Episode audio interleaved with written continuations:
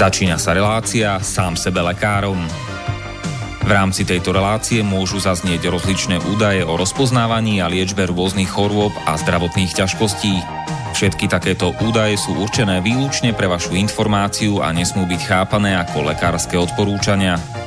Ak máte akúkoľvek akútnu či chronickú chorobu alebo iné zdravotné ťažkosti, s ktorými si sami neviete dať rady, obráte sa prosím na kvalifikovaného a skúseného odborníka, ktorý bude môcť individuálne určiť, v čom tieto choroby a ťažkosti spočívajú a ako by ich bolo možné odstrániť či vyliečiť. Nič také však nemusí účinkovať na diaľku, teda bez toho, aby vás kompetentný odborník videl a osobne vypočul a vyšetril. Preto je dôležité osobné odborné poradenstvo, ktoré vám môže ušiť liečbu na mieru podľa vašich potrieb, životného štýlu, životného rozpoloženia a ďalších individuálnych daností.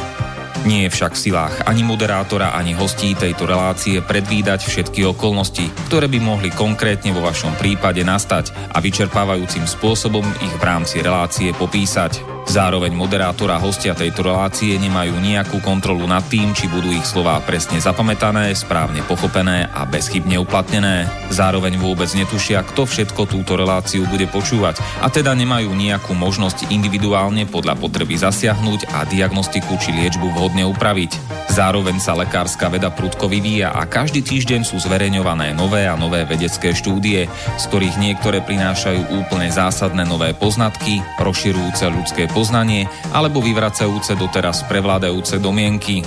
Zároveň je človek tvorom omylným a aj napriek všetkej poctivej, úprimnej a svedomitej snahe o plnosť, pravdivosť a bezchybnosť poskytovaných informácií sa môže pomýliť. Preto to všetko nie je mysliteľné, aby moderátor či hostia relácie sám sebe lekárom na slobodnom vysielači niesli akúkoľvek hmotnú či nehmotnú zodpovednosť za prípadné škody, ktoré si poslucháči môžu privodiť neúplným zapamätaním, nesprávnym výkladom či nevhodným uplatnením vo svojom živote tých údajov, čo v tejto relácii odznejú. Z toho však vôbec nevyplýva, že by sme si za svojimi slovami nestáli, ale len to, že keď nemáme právo osobným zásahom ovplyvniť diagnostiku či liečbu daného jednotlivca, logicky nesmie byť od nás požadovaná osobná zodpovednosť za to, čo nemôžeme nejako ovplyvniť. Počúvate Slobodný vysielač. Pekný deň, peknú nedelu, pekné popoludne nedelné vám prajeme z Banskej Bystrice z relácie Sám sebe lekárom číslo 208 na tému problémy s trávením a ich dopady. Ak teda počúvate naživo samozrejme, tak e, dnes máme nedelu 9.2., teda februára alebo sečenia alebo února roku pána 2020 a všetko dobré k meninám prajeme na Slovensku všetkým Zdenkom, Reinaldom, Rinaldom, Zdenom, Apolenám, Apolienám, Apolóniám a do Česka vše dobré k svátku, všem Apolenám. No a témou dnešnej relácie teda je a, problémy s trávením a ich dopady a môjim dnešným hostom je po 11. krát v tejto relácii a ak mi je stále verný, tak aj po 11. krát na Slobodnom vysielači. Magister Andrej Medveď, pekné popoludne ti prajem. Pekné popoludne prajem. Daj si prosím ťa bližšie ten mikrofón, lebo mm-hmm. ťa moc nepočuť. Tak no, ešte raz pekné popoludne prajem. tak. Uh, ja som sa včera bavil s jedným mojim hostom, s ktorým som nahrával reláciu na zaznam. s Jurajom Michalkom teda.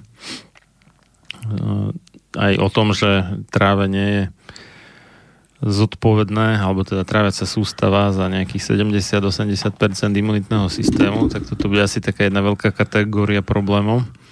Ale som zvedavý, čo všetko vybelíš teda. Tak tie štatistiky sú, ja som videl rôzne čísla od 70 až k 80% imunity, mm. ale ja by som na začiatku začal trošku filozoficky, lebo fakt e, by som najprv trošku chcel rozobrať nejaké také veci, lebo sledujem u ľudí jednu, jednu také zaujímavé veci, čo sa dejú, že ako ľudia vnímajú, ako ľudia vnímajú svet a hlavne to, čo robia. E, to, čo som si všimol ja, že ľudia majú stále nejakú predstavu, že oni robia, čo sa týka svojho zdravia, všetko dobré, len nejakým spôsobom ten výsledok je na nič A toto je prvá základná vec, ktorú by som chcel povedať ľuďom, že fakt to nie je ani dobre, ani zlé, ale ak robím všetko správne, tak výsledok by bude, mal by byť taký, aký očakávam. Hej? A ak tí ľudia majú nejaké problémy, tak v tom živote robia čosi, čo im nedovolí dosiahnuť ten výsledok. A pokiaľ sa bavíme o zdraví, tak ten výsledok by mal byť zdravie. Hej? A tuto je taká prvá, prvá vec, ktorú sledujem u ľudí, že ľudia si toto málo kedy uvedomujú a stále mu hovoria také veci, že ten hovoril to, ten povedal tamto a Jožo povedal niečo iné a naši predkovia tak a ja neviem čo všetko ešte. A tuto potom je druhý taký základný aspekt a to je pochopiť, čo je to pravda. Hej, lebo... Akože iba citujú autority, myslíš, že? No, hej, lebo mm-hmm. a mhm. teraz je, že kto má pravdu. Hej, a tak... No tak keď tr... si odkázaný iba na citovanie autority, tak sa ne, nemôžeš rozhodnúť na najvyššie. Tak... Jasné. Uvažuje, že, že tento mi je sympatický, tento nie, alebo e, tento je dôveryhodný pre mňa na základe nejakých kritérií a tento zase Jasné. menej, hej, ale ale každý aj sebe dôveryhodnejší človek sa môže míliť. Takže... To beriem, ale ja, tak, ja chcem ľuďom nejako zadefinovať, že čo to je vlastne pravda, aby začali pozorovať tie veci. Lebo pravda má viacero definícií a jedna z nich je, čo je, že to v podstate pravda je úvaha o tom, čo je pravdivé. Pozrieš sa na 100 ľudí a tam máš 100 úvah o tom, čo je pravdivé. Hej? Druhá definícia je taká, že pravda je to, čo povie väčšina poviem príklad, idete do obchodu, spýtate sa niekoho, že čo na nejaký tovar a vy nie ste si istí, že či si ho chcete kúpiť a pýtate sa, no je to dobré a predávaš vám povie takú magickú vetu, že toto si kúpuje každý a vtedy to vaše rozhodnutie je i kúpiť to vtedy je absolútne bezproblémové. Čiže poviete, keď to robí každý, tak asi je to dobré asi je to pravdivé. Hej, a to je tá definícia, že keď nejaké kritické množstvo ľudí na niečo povie, že to tak je, tak aj my to vnímame ako pravdu. Ale potom je tam ešte jedna taká definícia, ktorá mne sa veľmi páči, že pravda je to, čo mi pomôže dosiahnuť ten výsledok v živote, ktorý ja chcem. Hej?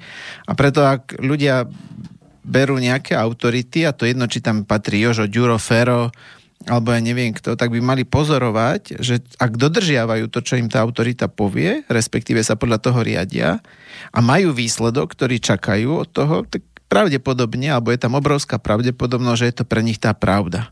Ale ak ten výsledok nemajú, tak by mali porozmýšľať, že asi to není až taká pravda, ako sa im to zdá a mali by uvažovať na tom, ako to zmeniť. Lebo tu je fakt jeden veľký odpor ľudí, že tí ľudia chcú dosiahnuť zdravie, čiže chcú mať nejaký výsledok a tým je zdravie. Na druhej strane nejakým spôsobom nie sú ochotní nič meniť, lebo sú o tom presvedčení, že oni robia všetko lepšie. No takto to jednoducho nefungujú, nefunguje. Čiže toto by som dal na začiatok, lebo fakt pozorujem, že tí ľudia dosť sú o tom presvedčení, že robia všetko v poriadku, len výsledok nemajú. No a potom, keď im človek neraz povie, že OK, toto treba zmeniť, toto treba zmeniť, tak stále hovoria, ale ten povedal, ten povedal, ten povedal a takto sa žilo pred 150 rokmi a všetci boli zdraví. No len oni tam zabudajú na milión iných faktorov, ktoré tiež spôsobili na to, že tí ľudia boli zdraví, napríklad, že mali menej stresu, žili pomalšie, alebo dopriali si dostatok času na požutie jedla a podobné veci. Áno, veď, ale to je celá tá vec, že tam... To... nepočítajú do tohto a, a že úplne ich vylúčia a potom iba jednu izolovanú vec akože použijú a, a keď to samo o sebe nestačí, čo častokrát, alebo väčšinou možno nestačí, tak potom sú sklamaní. No to je to, že tam treba nad tým fakt uvažovať, že áno, môžem príjmať veľa názorov, názorov, veď to vôbec nie je problém, že si vypočujem troch, štyroch, ale rozhodnem sa prečo si a pozorujem, či mi to funguje. Ak mi to nefunguje, tak buď to nerobím dobre, alebo ten údaj není kompletný alebo není správny.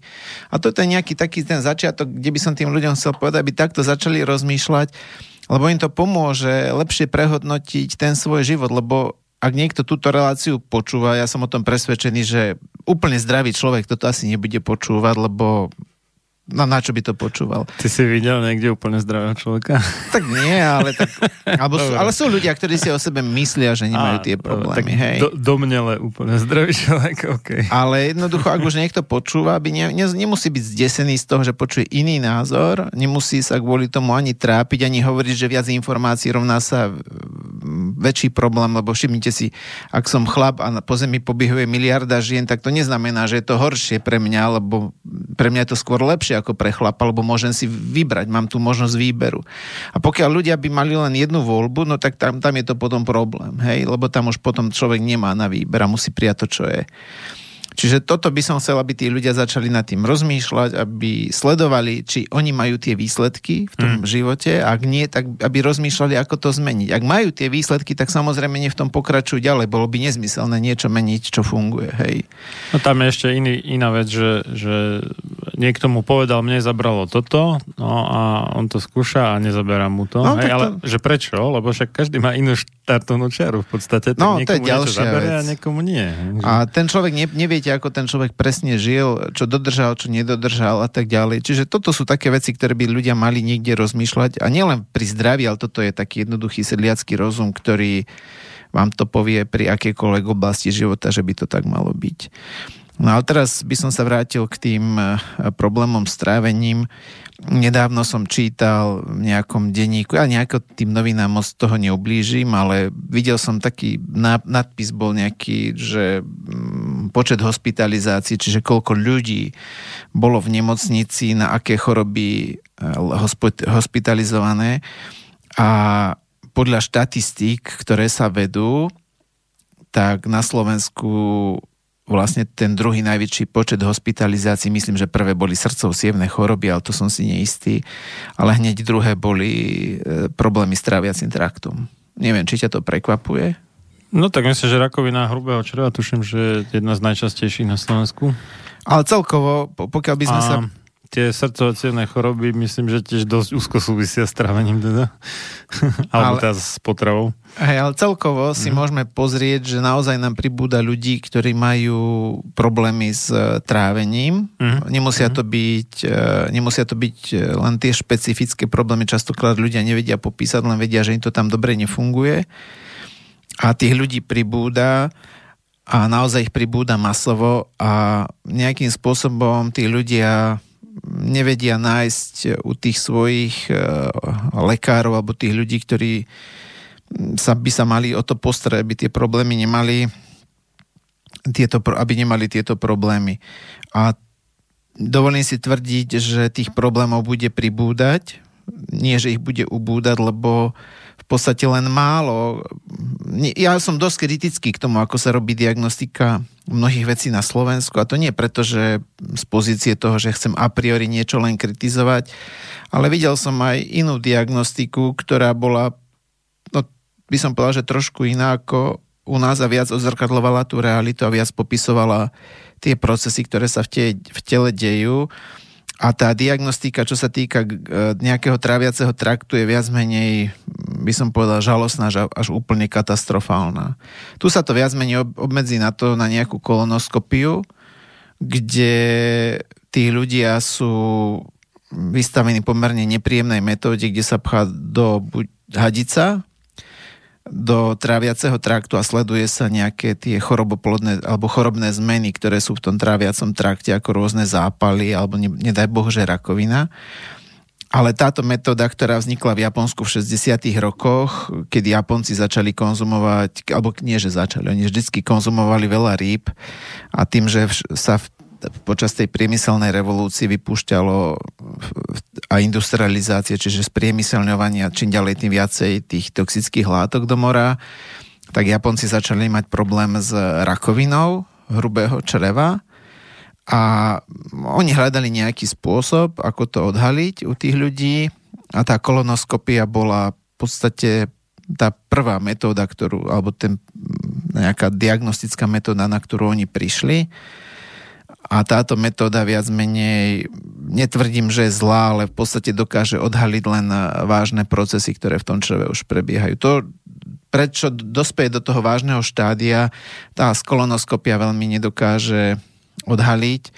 A ďalšia vec je, že tá diagnostika, okrem niektorých ďalších, že sa môžu nejaké pankreatické enzymy, alebo ja neviem čo, diagnostikovať v tej bežnej laboratórnej praxi, nejakým spôsobom ignoruje mnohé ďalšie problémy.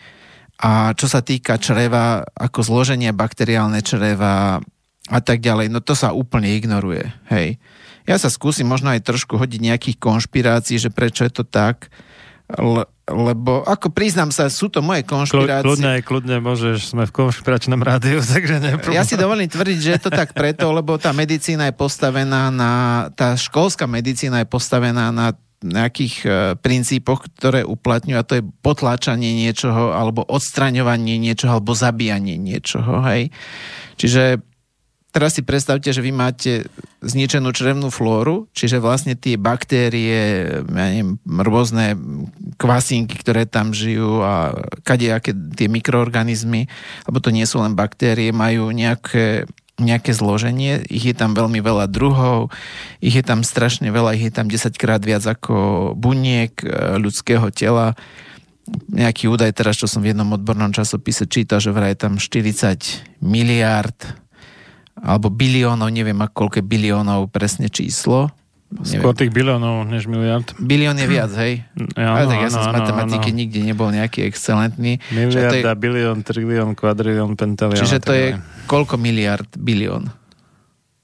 Tisíc? Miliard? Tisíc, tisíc miliard, hej. Ale takto podľa toho kde, lebo v angličtine je bilión je miliarda, trilión je náš bilión a t- tak, hej. Ale tak u nás teda je to tisíc miliard, áno. No, skrátka, je... Nem, Nemčine je to tiež, hej. Nemči, Nemci majú tiež miliardy, ale Angličania majú namiesto no. miliard bilióny, takže jak kde, no. Toto bol nemecký autor, a čiže mm-hmm. 40 tisíc miliard baktérií, hej.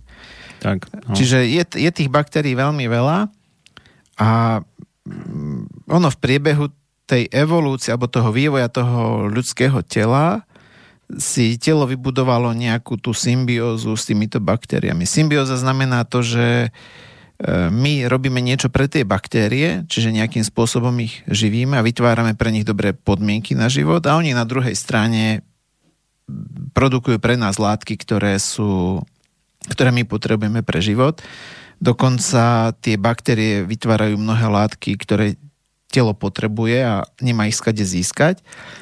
A tým, že sa naruší tá, tá rovnováha, čiže to zloženie tých baktérií, tak v podstate zaniknú mnohé baktérie alebo sa zníži množstvo baktérií, ktoré tvoria telu prospešné látky a začnú sa množiť tie, ktoré tvoria jedovaté látky a toto má samozrejme, že dosah na telo. A teraz si predstavte, že sa toto stane a nemá to nejaké, ne, nejaké patologické prejavy, čiže choroboplodné prejavy v podobe nejakej hnačky. Lebo keď má niekto hnačku, tak a príde za doktorom, tak to už by aj Janos, ktorý zíde z pola v Bravacove, zistil, že tak je tam asi nejaký problém. Ale prídete, by si prišli, by ste... To, hej, ale ako otázka, že aká, aká hnačka, hej, že na bežnú hnačku si dáš proste aktivované drevné uhlie a, a za pár hodín si v pohode, vieš. To drevné uhlie ti vlastne nasaje do seba strašne veľa rôznych toxínov. Tam Teraz som nedávno kupoval jedno balenie, tam bolo, neviem, či 40 takých, takých úplne že najbežnejších, ale asi, asi to bude oveľa viacej celkovo vzaté. Čiže druhú väčšinu hnáčiek si proste zrušíte týmto a, a ak teda ti to nevadí, môžem tu poradiť nie, nevadí. Ako... Poradiť ľuďom, že, že sú dva druhy. Jedno je také akože bez bližšej špecifikácie, ktoré je ale živočíšne drevné uhlie a to sú v podstate spálené nejaké ostatky nejakých týchto možno skafiléry alebo skade, čo nie je úplne dobrý nápad, lebo tam sa zachovajú všelijaké no, časti, povedzme, niečoho, čo môže byť nebezpečné pre človeka a údajne teda samozrejme niekto tvrdí, že sú to konšpiračné teórie, ale dáva mi to zmysel. Údajne to môže byť pri väčšom užívaní aj rakovinotvorné a naproti tomu je aktivované drevné uhlie a keď už je drevné alebo rastlinné, tak už je tam vyslovene napísané, že je rastlinné lebo je jednak drahšie, keďže ten materiál je drahší než nejaký odpad z kafilérie. a, je to aj teda účinnejšie a čistejšie a tak, takže keď už, tak si treba vyberať. A to živočíšne to majú prakticky v hociakej lekárni, dosť pochybujem, že by nejaká lekárne to nemala, kdežto to drevné to len tak hoci kde nemajú. A tá značka, čo sa u nás najčastejšie vyskytuje v lekárniach, to je uh, Carbofit, C-A-R-B-O-F ako František IT. Ale pozor, predáva sa niečo veľmi s podobným názvom, iba jedno písmenko iné, že karbocit, a ten cit ako C ako Cecília, a tak ten je zo živočíšneho materiálu, takže nemiliť si a nenechať sa oblbnúť tým, že o, karbofit nemáme, ale máme tu karbocid a však to je skoro to isté a tak. Mnohé lekárničky to absolútne neriešia, alebo možno drvia väčšina. Takže bacha, bacha na to. No. Tak uh, toľko teda k hnačke. Tak Takže... toto som nevedel s týmto uhlím, mm. to sa priznám, že absolútne som to netušil. Tuto som mal čierne miesto. To je čierne, čierne uhlie. miesto, čierne, čierne uhlie. Ale nie je to ako hociaké čierne uhlie. Tam, v, v čom je ten gól? To je to, že to aktivované znamená, že ono je ako keby také rozrité na mikroúrovni, že má strašne veľký, veľkú plochu ako povrchu. Aj Cez keď... ktoré dokáže nasávať. Hej, a tam sa zachytia všelijaké tie blbosti v podstate, hej. Hej, ktoré my nepotrebujeme v črevách všetky možné, tie, ale všetky asi nie, ale veľmi veľa rôznych toxínov, čiže to je taký ten uh, jak sa volajú, že širokospektrálne antibiotika, tak toto je širokospektrálne antitoxíny v podstate, alebo teda Hej. toxíny, ten to aktivované drevné uhlie. Áno, aj, áno, aj to živočíšne si do istej miery splní tú úlohu, neverím, že nie. A keď už nie je iná možnosť, tak aj to je asi lepšie ako nič, ale keď je na výber, tak treba si to drevné vybrať. Hm? To som nevedel, ako dobre, že si to povedal a už budem aj tu trošku mudrejší. No ale skrátka, pokiaľ tí ľudia majú tie hnačky a väčšinou tie hnačky nikto nerieši, pokiaľ dostane raz za čas hnačku a preženie ho a na druhý deň je to OK. Ale sú... Ako myslíš takú, že keď, si, keď to prepiskneš s vitamínom C, hej? Nie, ale tak častokrát ľudia môžu tak... niečo zjesť a ich preženie, alebo nevie, idú na dovolenku a tam prídu do kontaktu s cudzími baktériami, ktoré to črevo nepozná, alebo ten imunitný systém, tak je to úplne normálna fyziologická reakcia, lebo tá hnačka je súčasťou imunitnej reakcie, aby sme dostali z čreva vonku látky, ktoré tam jednoducho nemajú byť. No, to je isté kašlanie, potenie a, Presne. a soplenie teda a takéto veci. Aj aj cez kožu vlastne všelijaké tie exémy tiež je spôsob, ako dostať z tela von niečo nežiaduce. A jedná sa o to, že pokiaľ ale toto neprebieha raz za čas, lebo keď naozaj človek nejde do toho Egypta a nejako nemá nejakú divnú stravu, tak alebo niekde inde, nemusí to byť len Egypt, aby sme nejako tých egyptianov neurazili, hej, kde sú iné baktérie, to môže byť kľudne napríklad Irak, Irán, alebo ja neviem kde, hej, alebo... Samé moslimské krajiny, tak dajme nejakú Argentínu treba. Neviem, aké sú v Argentíne, ale ja si dovolím tvrdiť, že aj v Indii a v juhovýchodnej India, Ázii, no, no, no, kde India. nejakým spôsobom sú tie iné baktérie, tak tá mikroflóra, to črevo toho človeka nemusí z Európy reagovať na to dobré. No na tom je už úplne nič zlé, ako však je to normálne. Ja si dovolím tvrdiť, že možno aj keď oni prídu k nám a toto nemám odpozorované, tiež môžu mať nejaké na začiatku tráviace problémy. A to je úplne z hľadiska tej normálnosti normálne, ale pokiaľ už niekto má tie hnačky väčšie alebo častejšie, tak jednoducho ide k doktorovi a doktor tam nasadí antibiotika. Vlastne on rozmýšľa tak, že OK, tam asi niečo, čo tam nemá byť, tak to poďme pozabíjať. Do istej miery má to nejakú svoju logiku, len tým, keď sa zabíjajú tie zlé baktérie, tak sa zabíjajú aj tie dobré. A vlastne tento princíp vlastne potom pôsobí veľké problémy, keď sa to nejako opakuje a robí sa to často. A keď sa k tomu pridajú nejaké ďalšie tie problémy, tak jednoducho tá medicína potom jednoducho nevie toto riešiť, lebo oni ani v žiadnom nejakom diagnostickom prístupe neriešia, ako čo v tom čreve je a čo sa tam deje. Toto medicína na Slovensku jednoducho nerieši. Hej? A je to, je to aj preto, lebo tam už musíte, pokiaľ by zistili, že tam niekde problém v tom črevnom mikrobiome človeka, tak by museli vytvoriť žiaduci ten mikrobiom. Čiže taký, aký by tam mal byť. Hej, to je taká aspoň pre mňa nejaká tá logika. No ale teraz sa spýtam, no čo by vám dali? Na to nemajú poprvé žiadny liek, To je to takzvané transplantovanie s prepačením hovna. Ale e, používa sa to aj dnes, ale stále je tam jeden obrovský problém, že tá transplantácia na to, aby fungovala, a ona naozaj funguje, tak poprvé potrebujete mať dostatok darcov a to už na Slovensku je problém, už není. Hej, všimni si, že nikde není, že keď je nedostatok darcov krvi, tak sa to v televízore omiela, ale nejakým spôsobom, že by tu boli darcovia tej stolice na tú transplantáciu, tak to nikto nepríde do televíznych novín a nepovie to tam, lebo tam by otázka vyznela, prečo tu nemáme dostatok. Hej, lebo keď darcov, no tak povieme dobre dovolenko. Drvá väčšina ľudí nevie ani, že to ako má nejaký význam. Hej, toto. O tej krvi to sa vie, lebo to sú všetky tie akcie na školách, podnikoch, hoci kde proste. Ale aj keby, sa, keby to bolo, tak jednoducho jeden fakt je to, že ich musia fakt odmietať, lebo není to dostatok, lebo to črevná flóra jednoducho není dobré. A automaticky, keď toho odmietnem človeka, lebo nemá to v poriadku, tak a už automaticky viem, že ten človek není v tomto smere z hľadiska črevného zdravia zdravý. Nie jednoducho. Lebo črevné zdravie je dané len zápalovými procesmi, ktoré sú v tom čreve ako kronová choroba alebo ulcerózna kolitída alebo ja neviem čo, ale tam jednoducho je to aj zmena tých baktérií, ktoré v čreve sú a oni tým, že sa zmenia, no tak jednoducho ovplyvňujú tú imunitnú reakciu, čiže tie zápalové procesy.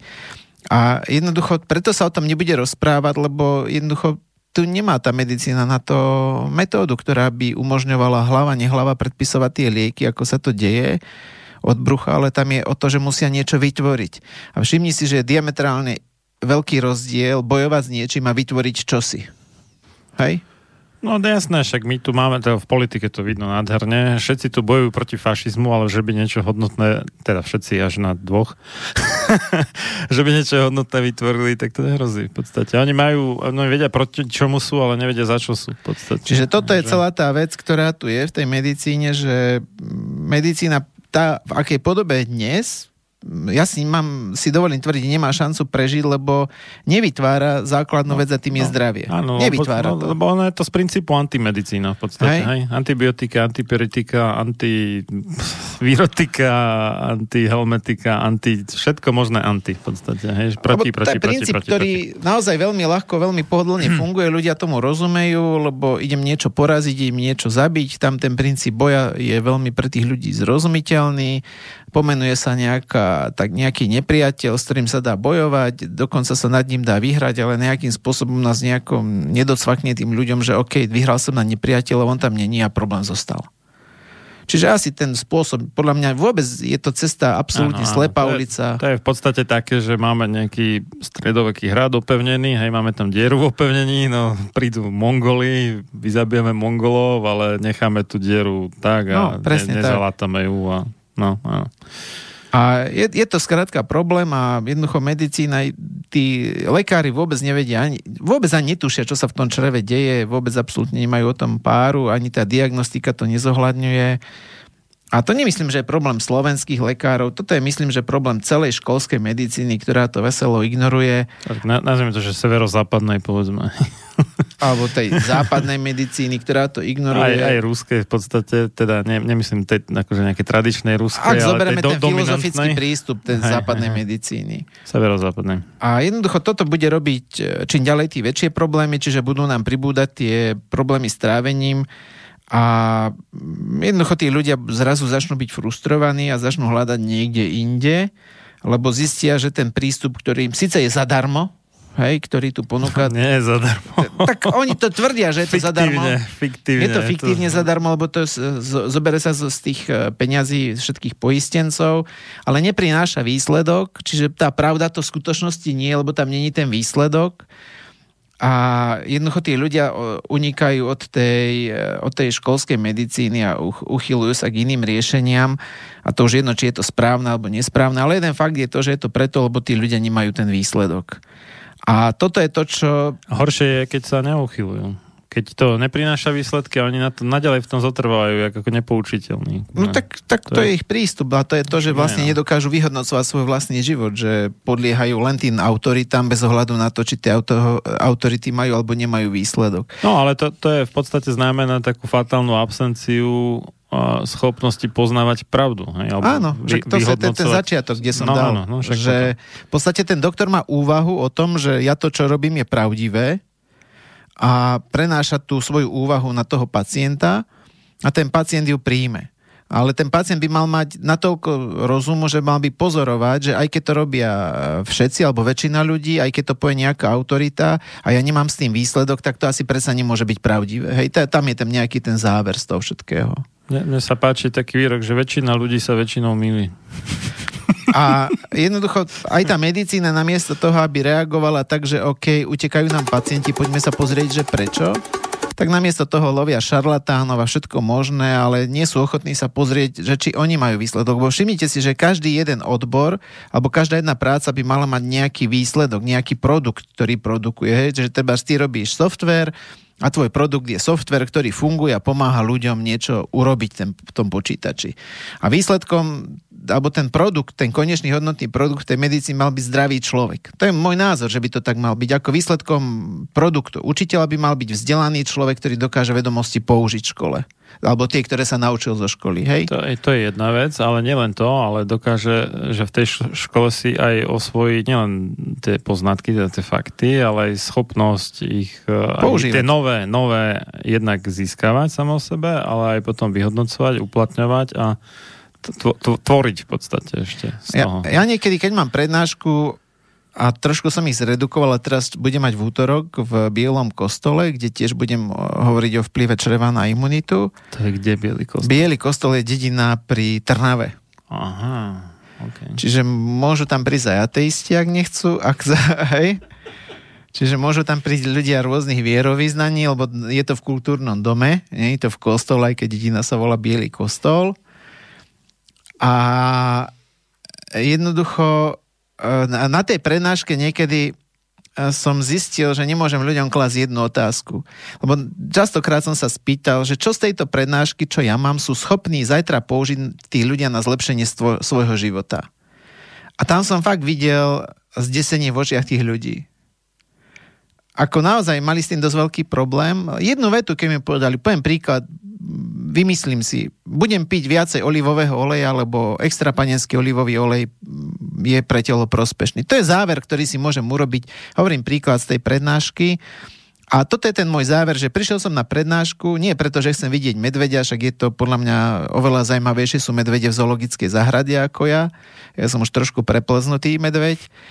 A jednoducho, keď už idem na tú prednášku a chcem si tam niečo vypočuť, tak mal by som rozmýšľať na tom, ako použijem tie vedomosti, ktoré sa tam dozviem. A nie použiť, pretože niekto to odo mňa chcel, pretože ja som sa tam pochopil, že toto mi pomôže zlepšiť život. Lebo čokoľvek človek vie a nepoužíva na zlepšenie života, tak je to v podstate ako keby nevedel. Hej? No ale ktorý medveď robí prednášku, vieš? No, tak To je druhá vec, ale tak určite tých medveďov je viac. Ale celkovo e, fakt je to, že tá medicína by mala mať nejaký ten produkt a tým produktom by mal byť človek, ktorý je zdravý, nie len chronický pojedaž liekov, lebo to nie je zdravý človek.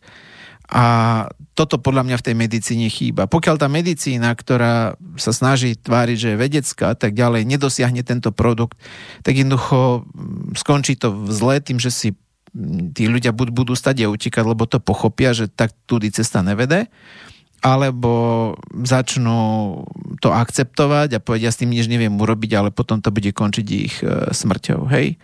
Lebo jednoducho, ak nevyriešim nejaký problém, tak výsledkom musí byť e, koniec toho života, však ten problém ma likviduje.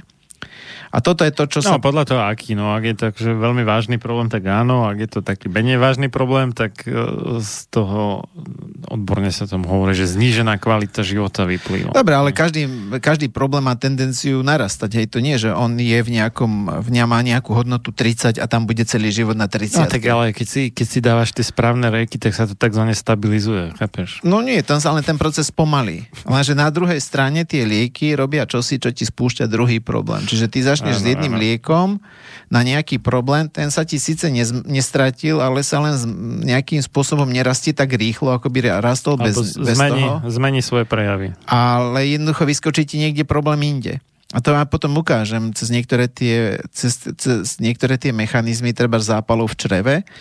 A to je to, že vlastne tá, toto sa deje dneska, preto je ten pomerne, dneska začína byť taký zaujímavý exodus tých ľudí od tých štandardných postupov, ktoré sa tu dneska uplatňujú ako v úzovkách zlaté štandardy, na ktorých medicína stojí a tí ľudia vyhodnocujú, že OK, dodržujem zlatý štandard, jem lieky a môj život ide s prepačením od 10 5, tak jednoducho asi je tam niekde problém. A tá medicína miesto toho, aby to nejakým spôsobom vyhodnotila, tak sa snaží nájsť z toho nepriateľa niekde inde. A pri tom črevnom zdraví je to jeden ten, prečo je to tak, že oni vôbec ani nevedia, čo sa v tom čreve deje.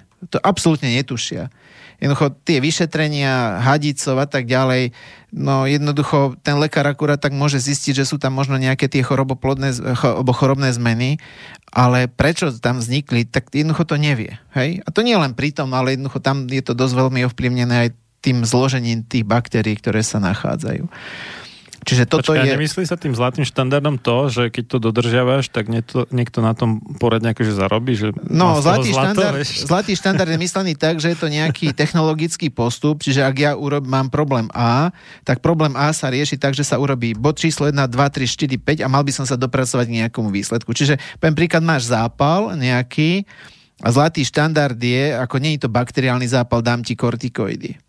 Lebo kortikoidy potlačajú zápalovú reakciu. To je ten zlatý štandard. No, lebo potlačajú imunitný systém, no. Hej? Hmm. A celá tá vec je to, že oni majú takéto zlaté štandardy v podstate na všetko urobené, kde sa len skúma, že či ten pacient alebo znáša dobre alebo horšie ten daný liek a pritom účinná látka je častokrát tá istá, len e, môže byť iný výrobca ale jednoducho neprináša to, bohužiaľ, tie výsledky a tam potom, keď sa nevedia, hlavne tí gastroenterológovia už keď nevedia, ako ďalej s tým pacientom, tak častokrát e, začnú spochybňovať, že ten pacient to nejakým spôsobom takto prežíva, že predsa to nemôže mať, lebo podľa neho, podľa jeho vyšetrení, síce nepravdivých, lebo nedokážu odhaliť e, všetky tie veci, ktoré sa v tele dejú, no tak je, musí byť zdravý, No a keď, musí byť, keď je zdravý, tým pádom to, čo hovorí, si vymýšľa. No a keď si to vymýšľa, tak tým pádom on není psychicky v poriadku. Čiže tým pádom nastupujú antidepresíva. Hej? Toto je ten ďalší zlatý štandard, ktorý tam si oni vymysleli, že už keď neviem, čo s tým pacientom, tak jednoducho šupsím na psychiatriu. A ono naozaj ten človek, ktorý fakt dlhodobo rieši tie svoje problémy a nech je to akýkoľvek problém, pokiaľ riešite dlhodobo a vám sa ne, nedarí ten problém vyriešiť, tak vás to na tých emóciách zráža dole. Hej, je, tam cítite beznádej, cítite žial, strach, e, hej, bolesť je tam. To sú emócie, ktoré nie sú pre nikoho príjemné No a tam človek už potom nemá ďaleko k blbým myšlienkam, mne už není pomoc a ja už neviem čo a tak ďalej. Mne dokonca jedna pani fakt komunikovala, ktorá, ktorú tí lekári, by som povedal, že dokatovali tak, že teraz čaká na tra- transplantáciu traviaceho traktu. A začalo to ako dieťa zápchami tak mi komunikovala, že jej sa už nechce žiť a ja sa priznám, že to, čo mi ona povedala, ja sa nečudujem, že má túto emóciu, lebo jednoducho chodiť roky po lekároch a môj problém sa nie zmenšuje, ale on sa zväčšuje, napriek ich zásahov je čoraz horší, no tak tam si naozaj potom človek povie, že OK, no tak čo, čo ďalej? Hej?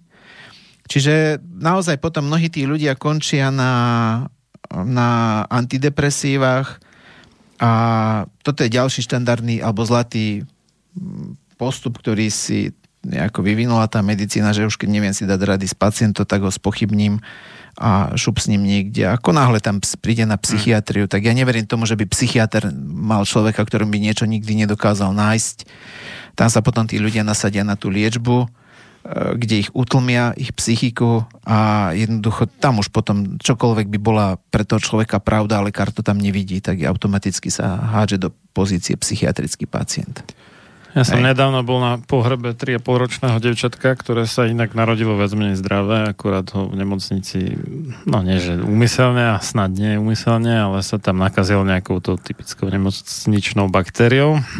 Staphylococcus aureus? Ja už neviem presne, čo to bolo. A, um, no, tak na to narvali nejaké brutálne antibiotika, ktoré ako síce teda akože zrušili tú baktériu, ale zničili pečeň.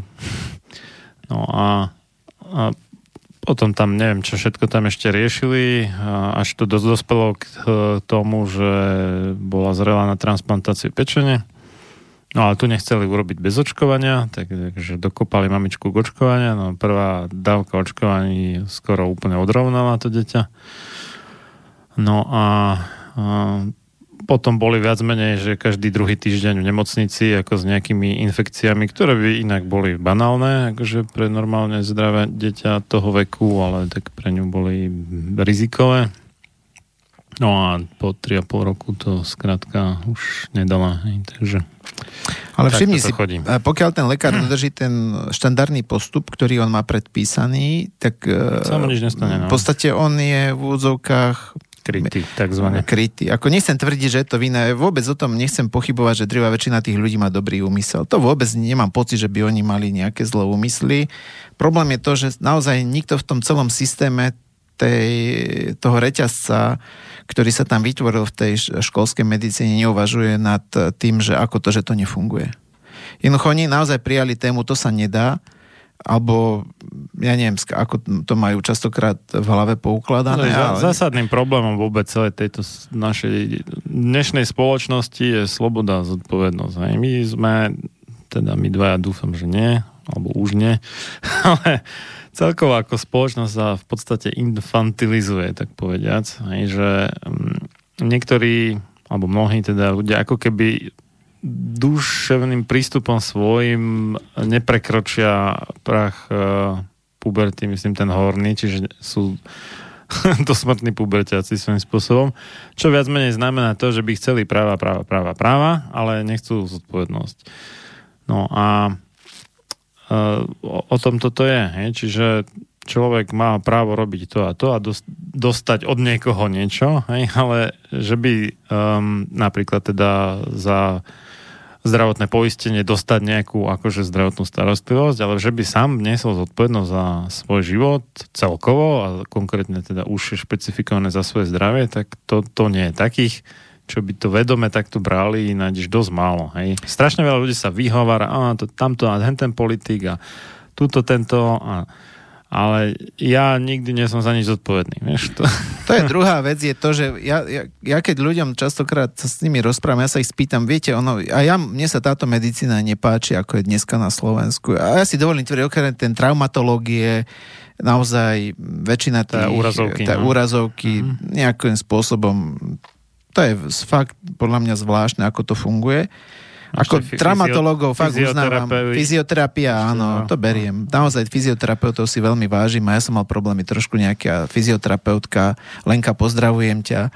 Naozaj mi ukázala, ako mám cvičiť, ale takisto povedala, vieš čo, pokiaľ nebudeš cvičiť, no ja ti nepomôžem. A to je tá zodpovednosť. Že ja som musel prijať zodpovednosť a každý deň nájsť si tú hodinu a robiť niektoré veci, ktoré sú pre mňa nepopulárne, bolestivé, obmedzujú ma spôsobujú mi nepríjemné veci, napriek tomu Hej, bez toho to jednoducho nešlo. Ako robím s ňou rok... Ale no, tak to je tá dočasná nepríjemnosť za trvalejšiu príjemnosť v podstate. Hej, ale jedná sa o to, že väčšina ľudí nechce zobrať tú zodpovednosť a vlastne tá medicína tak, v takej podobe, ako je, je aj preto, že drvá väčšina ľudí tomu dala súhlas dala. Jednoducho tým, že ja nič nerobím pre seba, nie som zdravý, tak akú mám možnosť? Poprvé, a to ja vidím, že aj pri tej alternatívnej medicíne, alebo ako to nazveme, alternatívna nemusí byť e, nejaký nahrážka, alebo čo znamená slovo alternatíva, to je druhá prírodzenosť. Hej, čiže no. nie to, čo, čo je to pre nás prírodzené. Tak jednoducho aj tam tí ľudia prídu a chcú, vy vyriešte problém za mňa. Jednoducho každý má svoje problémy a ten druhý môže byť ten pomocník v tom procese, ale jednoducho nikto za vás nič nevyrieši. Jednoducho, ak robíte zlé kroky, a to nehovorím zlé z pohľadu toho, že vy ste zlý človek, ale také, ktoré vám neprinášajú do života výsledok, tak ich musím zmeniť. Toto neurobí za, za vás ani lekár. Problém tej medicíny, tej školskej je, že ako, a možno mi naozaj krivdím, ale ja som o tom hlboko presvedčený, že ona od vás nič nechce. Nič. Tam len príďte, zoberte lieky a to je všetko. Málo kedy ten lekár niekomu Chce povie... Teba, aby si platil zdravotné poistenie. No, dobre, ale to je vykašľať sa na to. Hej, teraz to nedávame do, do, dobre, no. na úroveň tých peňazí. Ale že ten lekár od toho človeka nič nechce. Nemusíte nič meniť, všetko robte ako doteraz a tak ďalej a tak ďalej. Len jednoducho berte lieky a nič nemusíte. A toto je podľa mňa, tamto začalo, lebo veľmi málo kedy, čo ja počúvam tie príbehy, ten lekár niečo chcel od toho pacienta. Neviem, kde sa to, kedy to začalo. Ale ja som, ja som ti počul aj takto lekárov, že, že niektorí akože mladí po absolvovaní uh, doktorátu teda mm, habilitácie, či ak sa to... Vysokej školy, povedzme. No, tak, e, že aj tak ako sa snažili zo začiatku, hej, ale potom, keď uh, typicky takí tí ľudia v dôchodkom veku, ako im hovorili, no ale keď ja mám ten rezintegrát, vieš, alebo a ja si to neviem odpustiť, to pivo a klobasu s chlebom a horčicou a niečo proste a, a hoci čo, čo ťa napadne, hej, alebo ja cvičiť, uh,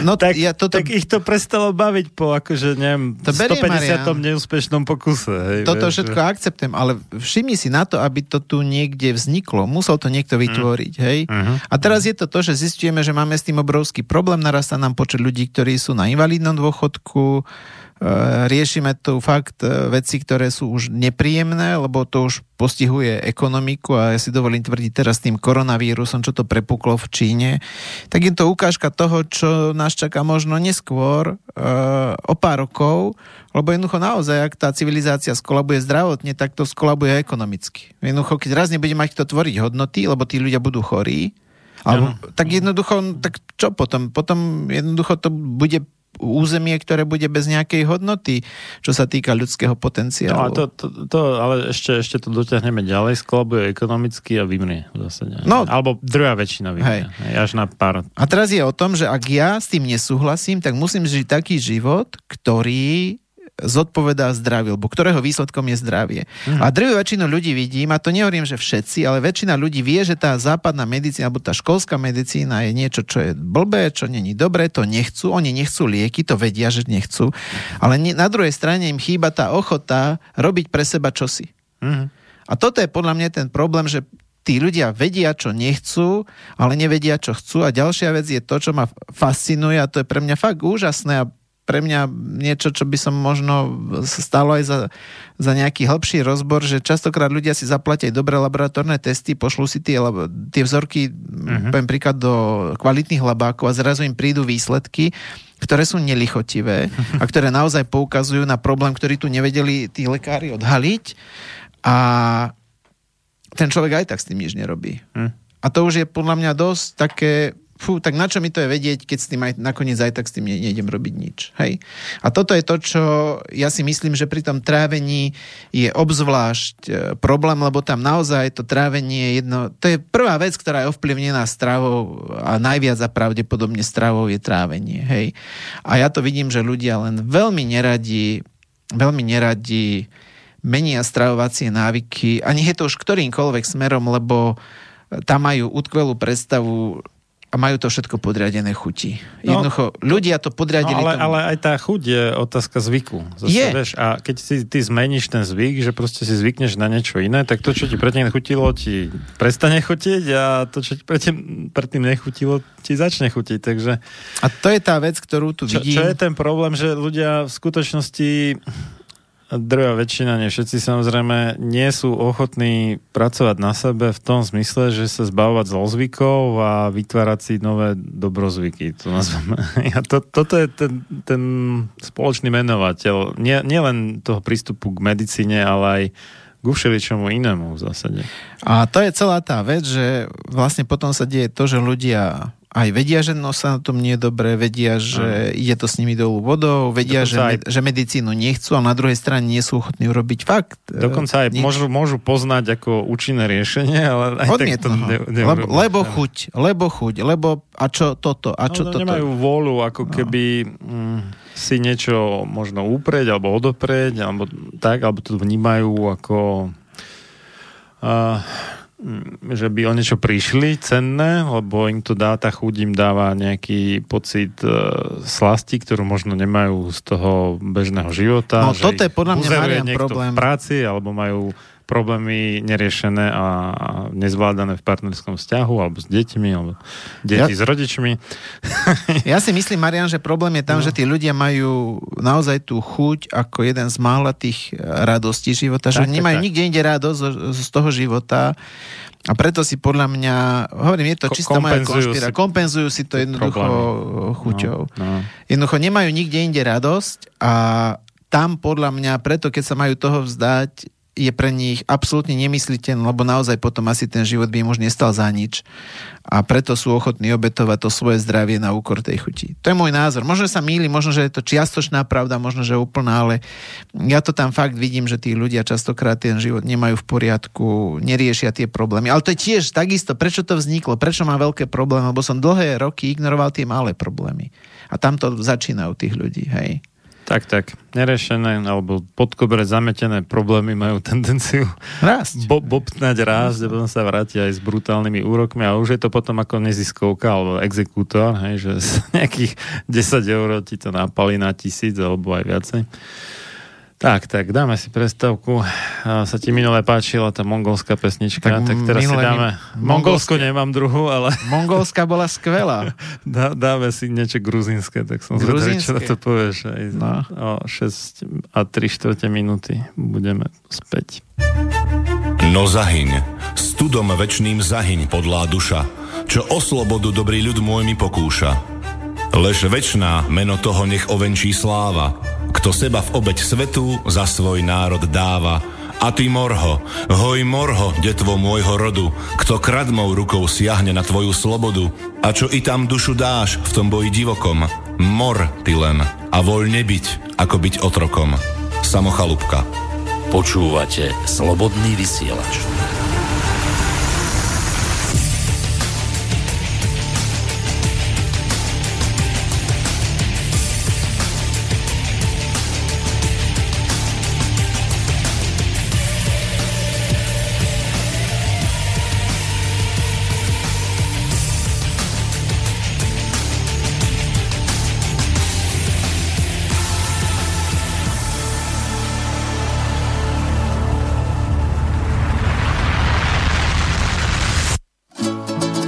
გამარჯობათ. ეს არის პრიო მანდილი. ერთხელ მე და ანიმ გავუკეთეთ შორენას სიურპრიზი და მაშინაც აპარეკა უმღერეთ. ეხლა წაპარეკას ვაპირებთ. ესე. ზეცა შახენეო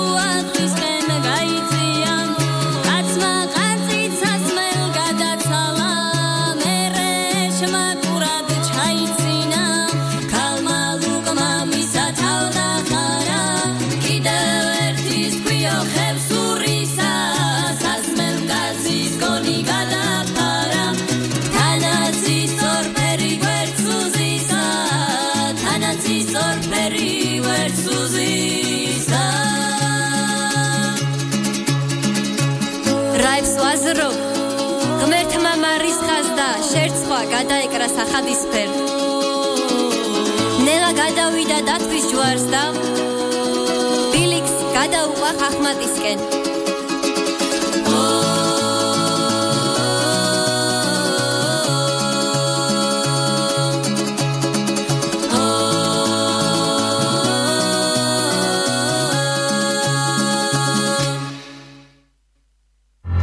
Túto reláciu počúvate vďaka vašim dobrovoľným príspevkom. Ďakujeme za vašu podporu. Počúvate slobodný vysielač.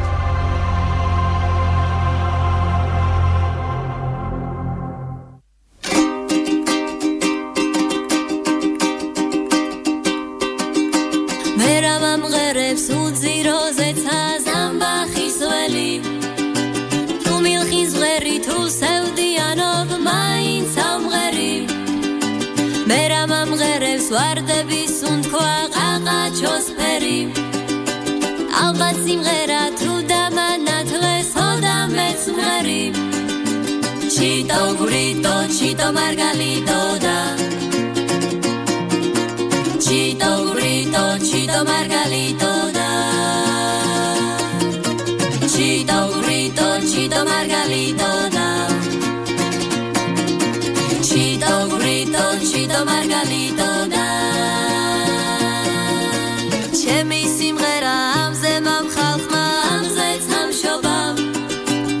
როცა მღერი ვარ შორიდან მათბობ ჩემი ბავშვობამ როცა მღერი ვარ მე ჩემს მომავალს იბერეს ხედავ. გაუკითხავად გულში შემოდის ფარული სევდა. ჩიტო გრიტო ჩიტო მარგალიტო და ჩიტო გრიტო ჩიტო მარგალიტო და ჩიტო მარგალიტო და Chito grito, chito margalito da ჩემი სიმღერა ფებმა მასწავლეს ჩიდების წვენა ასე მგონია ამ სიმღერებით ავიდგიენა როგორც ამბობენ სიცოცხლის ბოლოს უმღერის ედი სიმღერით მოკვდე რაღავი ნატრო ამაზე მეტი. ჩიტო ბრიტო ჩიტო მარგალიტო და ჩიტო ბრიტო ჩიტო მარგალიტო და ჩიტო ბრიტო ჩიტო მარგალიტო და ჩიტო ბრიტო ჩიტო მარგალიტო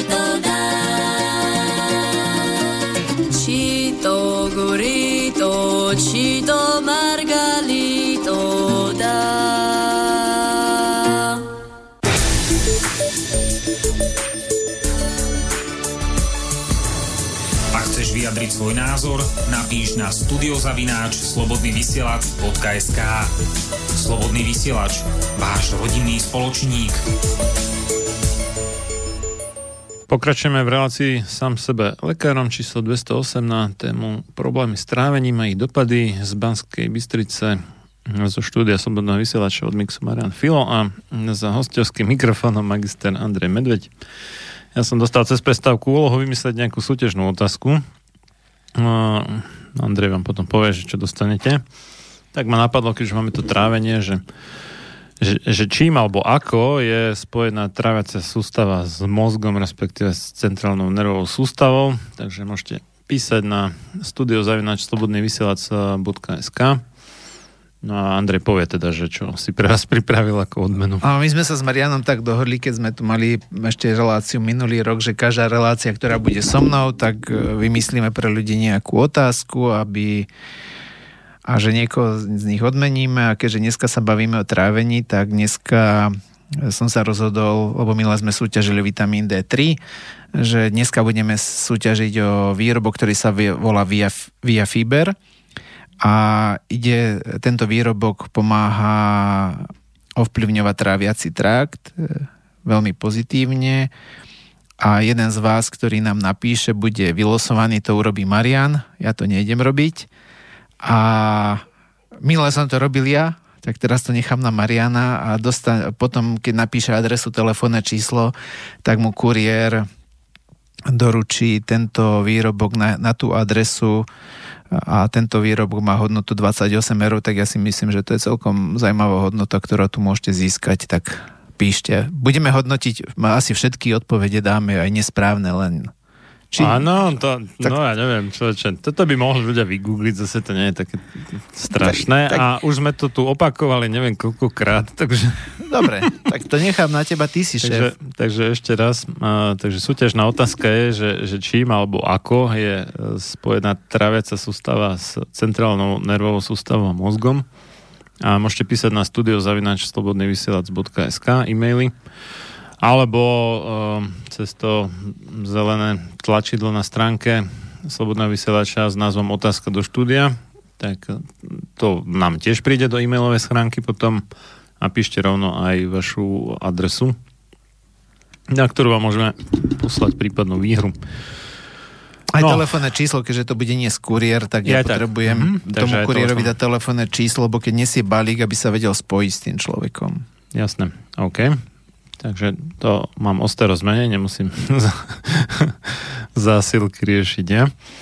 No a my sme tuto debatovali tak skôr vo všeobecnosti uh, o tom, že čo robí a prečo tá naša hm, severozápadná medicína zle.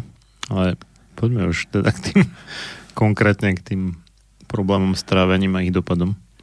No, ja by som vám chcel trošku ukázať, že aké tie problémy s trávením, aké majú trošku taký, by som povedal, širší rozsah, že oni sa netýkajú len tráviaceho systému, lebo väčšina ľudí, keď sa povie, že tráviace problémy, to sa týka v úvodzovkách len trávenia. S tým ako keby, že ľudia nemali nejakým spôsobom spojený strach, keby sa povie rakovina, alebo infarkt, alebo mozgová príhoda, alebo porážka, toho sa ľudia boja, ale jednoducho tých tráviacich problémov nejakým spôsobom, tam im to nejako nenaháňa strach a častokrát naozaj také banálne veci, aspoň banálne z pohľadu vnímania ľudí, ako napríklad celiaky. Ja, zistím, že celiaky ľudia vôbec nevyhodnocujú ako niečo, čo by bolo pre nich závažné. Jak to? Však to dosť zásadne obmedzuje ich stravovacie možnosti. Dobre, ale si povedia, OK, nebudem jesť lepok a myslia si, že tým pádom je to vyriešené. Aj toto je no, jeden neskutočný. Nie je zase také úplne jednoduché, nie je zlepok. No, tak ja ho nejem, ja nemá, nepovažujem to za zložité okay. a dneska kdekoľvek dokážete kúpiť bezlepkovú múku alebo čo ja viem čo. Čiže ja si myslím, že tí ľudia to vôbec nemá. Aspoň čo som ja mal možnosť komunikovať s ľuďmi, len málo kto, ak vôbec niekto k tomu pripisoval niečo, že by bolo wow, tak toto naozaj je problém, chcem to riešiť. To isté platí, to isté platí o potravinových alergiách. Ľudia tam majú jednoduchú definíciu, nebudem jesť alergén, problém je vyriešený. Takisto je veľký omyl, není to tak a platí to o ďalších problémoch, ktoré by som povedal, čo ľudia majú, že treba im jedlo stojí v žalúdku, že majú pocit ťažoby, tam to riešia takisto svojsky, by som povedal, že zjedia nejaké jedlo, ktoré im stojí v žalúdku, nevedia ho dobre stráviť, majú ťažobu, no tak vyhodnotia, OK, toto jedlo neviem stráviť, všimni si, mám problém, neviem ho vyriešiť, tak ho začnem ignorovať. Čiže poviem príklad, začnú jesť niečo, čo im nejakým spôsobom nestojí v žalúdku a myslia si, že problém je vyriešený. Nehovorím o, o zápchách a hnačkách a hnačky ešte ako tak riešia, ale zápcha jednoducho, pokiaľ ľudia majú zápchu, no tak ja si dovolím tvrdiť, drvá väčšina tých ľudí toto ani nerieši. Dokonca počul som také extrémne názory, že OK, nemusím toľko chodiť na toaletu. To si dajú glutalák z ne? Hej, ani Albo... to nie, nie, však stačí raz za 3-4 dní, nemusím Albo toľko pre, chodiť. Pre, predávkujú vitamínom C. Hej, ale skrátka jedná sa o to, že naozaj mnohé veci neriešia, takisto si neuvedomujú že nadúvanie, krče, rôzne nešpecifické bolesti, častokrát, ktoré majú, alebo rôzne tie pocity, ktoré sú spojené po jedle, že sa im chce spať, že im je ťažko, nevoľno, že majú pritom zmeny nálady. To ani nevyhodnocujú, že by to bolo pre nich nejakým spôsobom problém. A možno je to aj preto, že fakt potom tú normalitu, alebo tú normálnosť, alebo tú pravdu vyhodnocujú, že keď sa pozrú okolo seba, majú tam ľudí, ktorí majú podobné problémy, tak si myslia asi, že, je to, že to tak má byť, keďže väčšina ľudí to tak má, no tak asi nič zvláštne to není. Hej? Čiže tých problémov, ktoré tí ľudia majú, je veľmi veľa Častokrát sú to deti, ktoré majú, by som povedal, také nešpecifické krče bruchu, bolesti bruchu, ktoré častokrát nevedia presne popísať, čo im je a takisto chodia za doktorom, samozrejme, že znova sa nič nezistí, kde potom znova prichádza k tomu, že sa to vyhodnocuje, že to prejde. Dokonca ľudia veria tomu, že samé to prejde, alebo sa, samo sa to stratí. Hej to, je, to, to, to ma fascinuje na tých ľudí, ľuďoch častokrát, kde oni veria tej myšlienke, že, že niečo vzniklo samo bez nie, zavinenia, bez nejakej príčiny a tak ako to samo prišlo, tak samo to jednoducho odíde. Hej. Toto je podľa mňa fakt dosť fatálny problém pre ľudí, lebo takto si umožňuje, aby im tie problémy rástli v organizme. Jednoducho, ak raz niečo v tele prebieha, musí to mať nejakú svoju príčinu. Či sa nám to páči, alebo nie je to tak. A pokiaľ sa pozrieme na to, čo je normálne, tak mali by sme si tú normalitu spájať so zdravím, lebo je normálne, aby človek bol zdravý.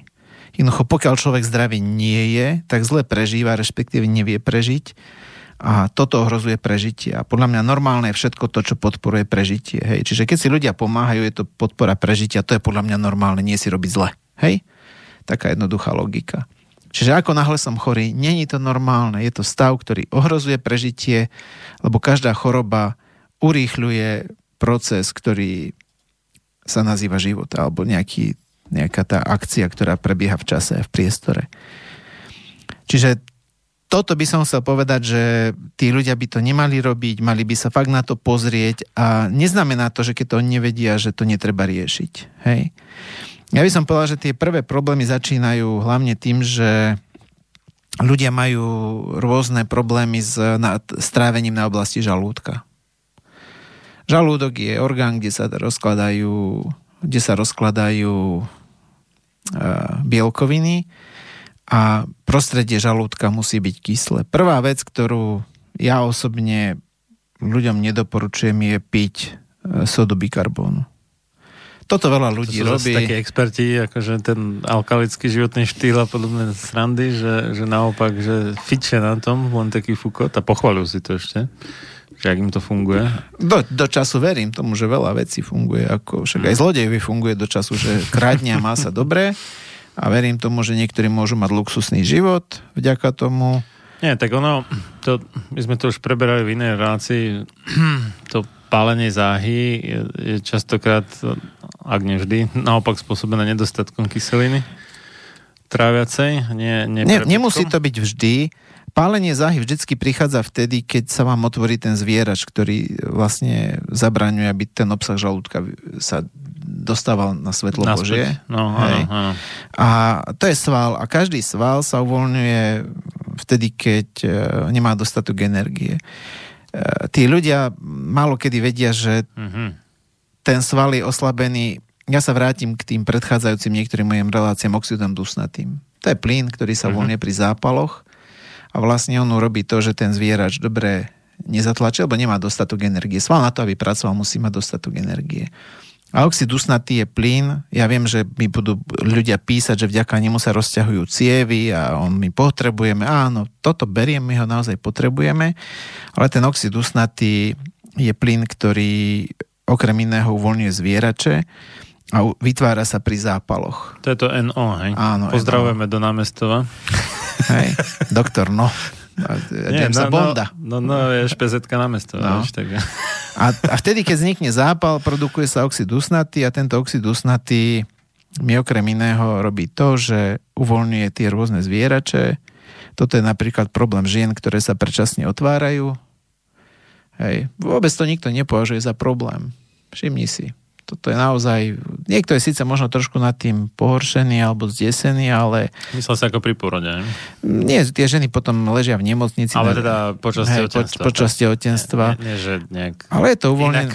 Hej, je to spôsobené zápalovými procesmi, čiže aj keď sa niek- niekoho páli záha, tak samozrejme, že je to v dôsledku toho, že ten oxid usnatý uvoľňuje to svalstvo a následne, následne dochádza k tomu, že tie žalúdoč, to kyslé prostredie žalúdka ide vyššie, tam, kde prirodzene nemá čo robiť a môže spôsobovať okrem iného pálenie záhy. Ale nemusia byť tie prejavy len ako pálenie záhy, ale oni môžu mať rôzne iné prejavy, ako nutkanie na kašel, alebo ková chud na jazyku, alebo nejaké iné prejavy.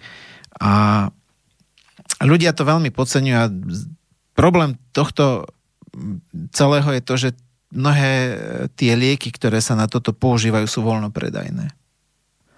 Čiže ten človek zbehne do obchodu, ja si dovolím tvrdiť, možno už dneska aj na benzín pumpe, dneska dokáže kúpiť lieky, ktoré mu zneutralizujú tie žalúdočné kyseliny. Čo nepadajú v každých potravinách máš sodu bikarbona. A nie len sodu bikarbona, ale aj samotné lieky. No, anta, antacida myslíš, že? Hej, tie lieky, ktoré... Veľmi často obsahujú hliny, hliník. Ale oni sú dva typy. Jedni sú tie, ktoré uvoľňujú tie, alebo zabraňujú uvoľňovaniu protónov vodíka. Vlastne kyselina vzniká tak, že sa napumpuje do nejakej tekutiny protóny vodíka, čiže kladne nabité častice vodíka, čiže H+.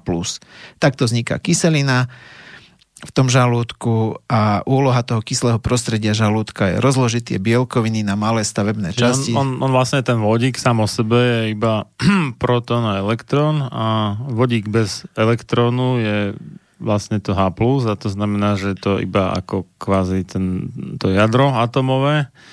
A keďže vodík nemá neutrón, štandardný vodík teda, tak je to vlastne iba ten proton. No a tie protony, keď prídu do tej žalúdočnej kyseliny, tak vlastne tá, či do tej žalúdočnej šťavy, ktorá sa nachádza v žalúdku, tak vtedy vlastne tá šťava sa stáva kyslou, tá strava automaticky sa dobre rozloží a následne môže pokračovať ďalej do tých nižších častí toho tráviaceho traktu.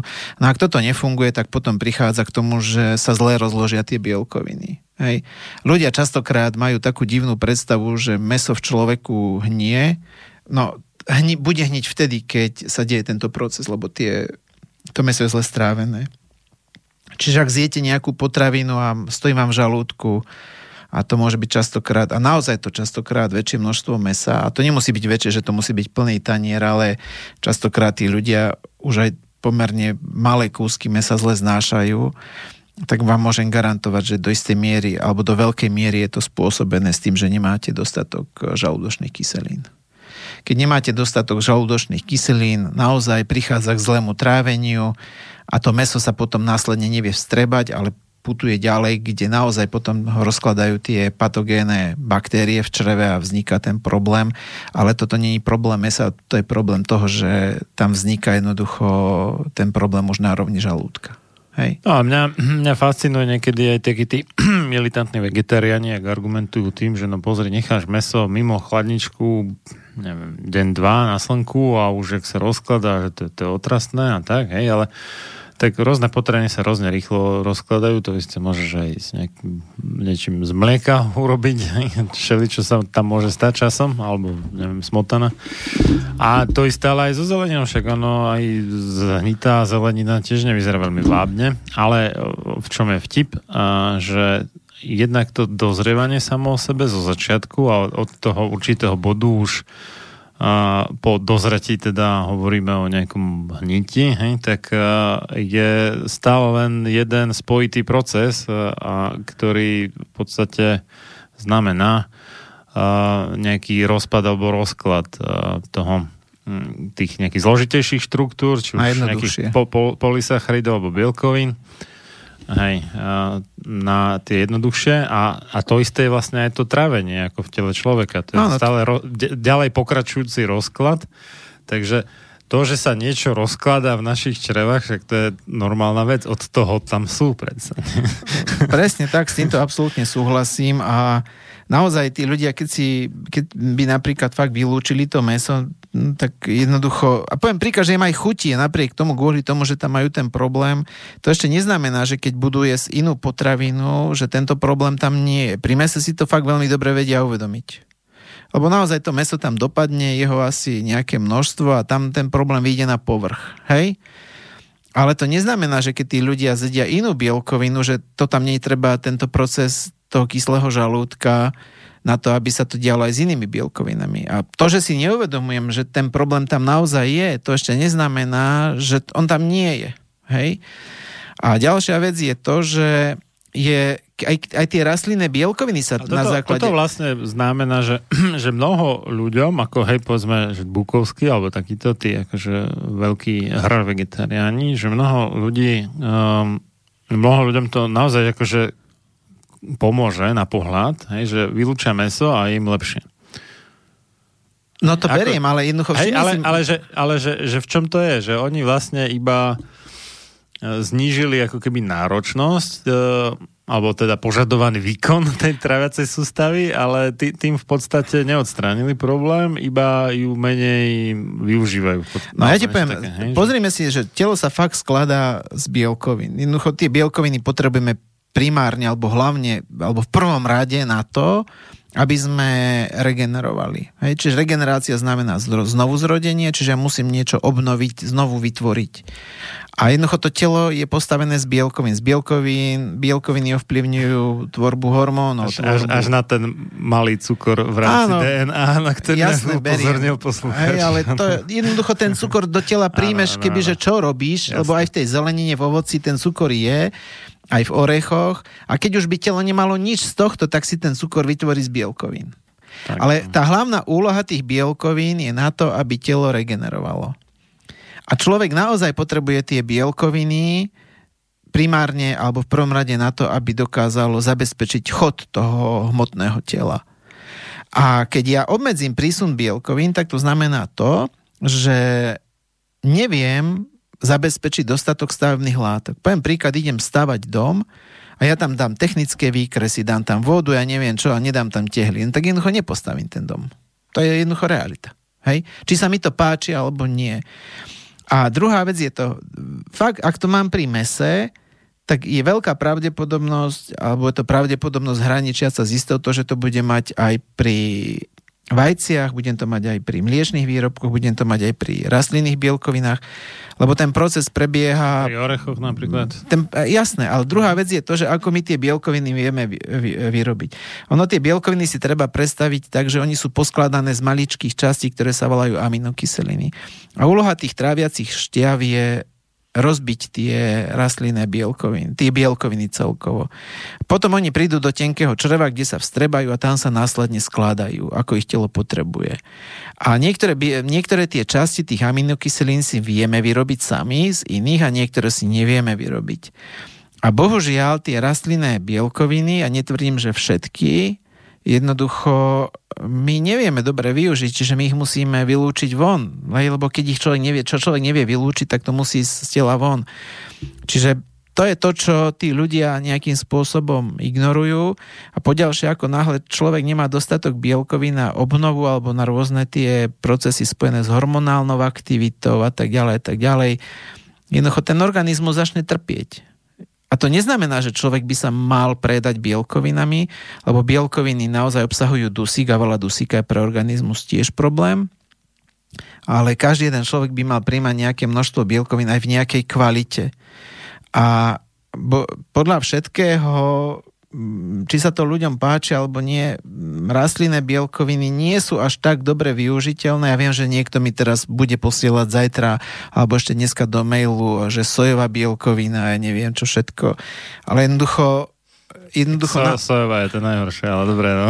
Ale jednoducho naozaj tá, tá živočíšna bielkovina má to zastúpenie. A to teraz nehovorím, že nemôže existovať niekto na hrachovom proteíne, ktorý sa vyrobí, alebo na rýžovom, ale stále je veľmi dôležitá vec je to, že akákoľvek bielkovina má rovnaký proces strávenia možno, že naozaj meso si vyžaduje trošku viac komplikácií, ale ak mám ten problém, tak mi pre niečo vznikol. A keď mi pre niečo vznikol, tak musím rozmýšľať nad tým, ako to odstrániť. Hej, to je prvá základná vec, lebo naozaj, ak to budem ignorovať, tak jednoducho ten problém tam bude prebiehať, nemusím ho cítiť. Ako náhle ho necítim, budem ho ignorovať, až jedného dňa mi to prerastie do problému. A to je to, čo treba si uvedomiť, že aké sú podmienky, čo treba na to, aby sa mi tvorili tie žalúdočné kyseliny. Ľudia majú predstavu, že čím som starší, tým mám viac žalúdočných kyselín, lebo ľudia pozorujú, že čím máme vyšší vek, tým máme väčší, väčšiu tú tendenciu do toho, aby nás pálila tá záha, čiže aby sme pociťovali, ako nám tie žalúdočné kyseliny vystupujú vyššie do toho tráviaceho traktu. Ale není to tak. Najviac žalúdočných, alebo najlepšie sa tvoria žalúdočné kyseliny, keď sme mladí a čím starneme, tým sa ich tvorí menej. To je jednoducho fakt. Môžete si to vyskúšať veľmi jednoducho. Ráno, keď stanete, e, zoberte pohár vody, dajte tam čajovú lyžičku sody bikarbóny a do 5 až 7 minút pozorujte, či si grgnete. Ak si grgnete, tak pozorujte, ako si grgnete. Či si grgnete niekoľkokrát a silno, alebo si grgnete len raz, len tak, že ani človek netuší, že si grgol, že to ešte musí vytlačiť. A podľa toho grgnutia viete, či máte dostatok žalúdočných e, kyselín. Ako náhle to není tak dobré, že si 3, 4, 2, 3 a 4 krát riadne negrgnete tak dobre, tak je to preto, že tá soda bikarbona príde do toho žalúdka, vy tam nemáte dostatok kyselín, čiže nevie to zreagovať, nevytvoria sa tam plyny, a vy si nemáte čo grgnúť. Hej? No, Lebo komu, sam... komu je odporná soda bikarbona, tak si môže dať minerálku Fatra, ako zrejme jedinú zasadiť to na slovenskom trhu, alebo možno jednu z mála. A tam je to podobné, lebo však tam ide v princípe iba o to, že dojde k chemickej reakcii. reakcii kyseliny zo zásadou. Ne- neutralizácia, hej, a pri tej neutralizácii vzniká kysličník alebo oxid, ak chcete uhličitý a to je ten teda plniaci plyn vo všetkých tých bublinkových, e, či už minerálkach, alebo e, sladených a, a prípadne aj nesladených, ale chemiou akože sladených nápojov a tak ďalej.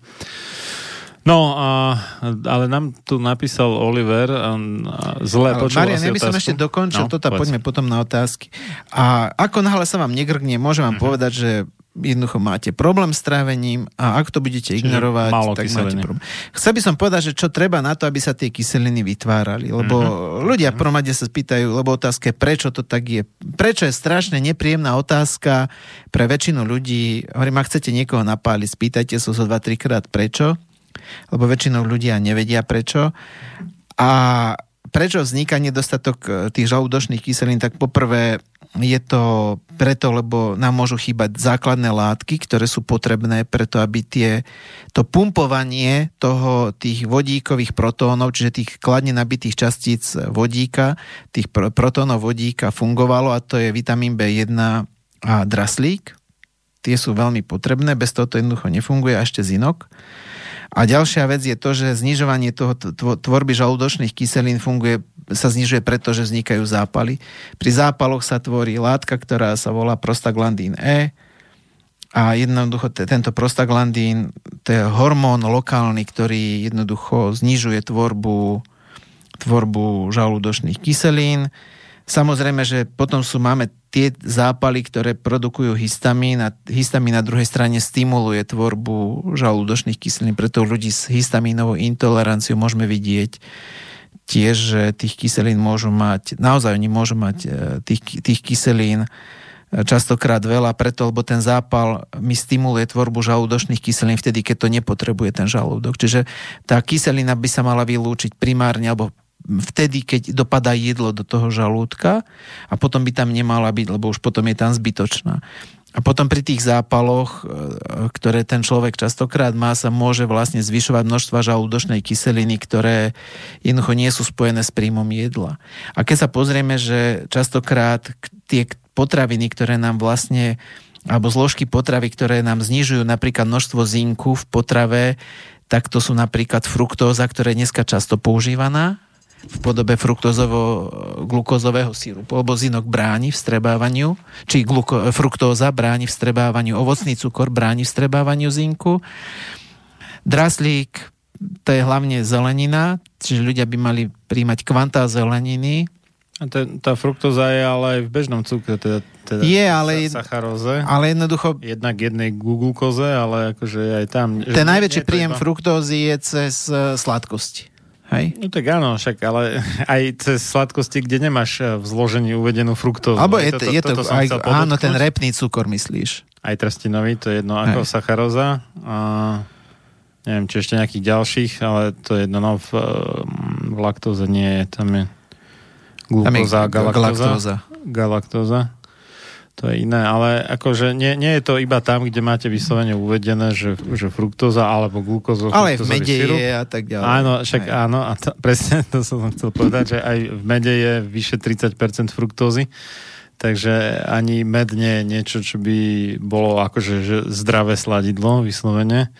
Ono, pokiaľ ľudia zjedia obmedzené množstvo medu, nie je to problém. Problém je vtedy, keď tí ľudia začnú toho medu do seba ládovať veľa. Hej, no nie, že normálne zje, neviem koľko, proste kila cukru ročne, hej, alebo desiatky kil a nemyslím teraz ako v polysacharidoch, ale akože špeciálne ako na dosladenie, hej. hej, a nahradí to kilami alebo desiatkami kilo medu, hej, tak to, to nie je moc riešenie, tak to, lebo je to skoro, skoro to isté, akurát v tom mede je ešte okrem glukózy a fruktózy, ktorá je v tej sacharóze, teda bežnom bielom kryštálovom práškovom, akom chcete cukre, tak je tam aj nejaká trochu vody hej, a ešte je tam zo pár ďalších látok, ktoré činia med akože zaujímavým z terapeutického hľadiska. Ovšem, iba pokiaľ ho nezahrajete nad 42 stupňov Celzia, potom už zabudnite na nejaké terapeutické účinky.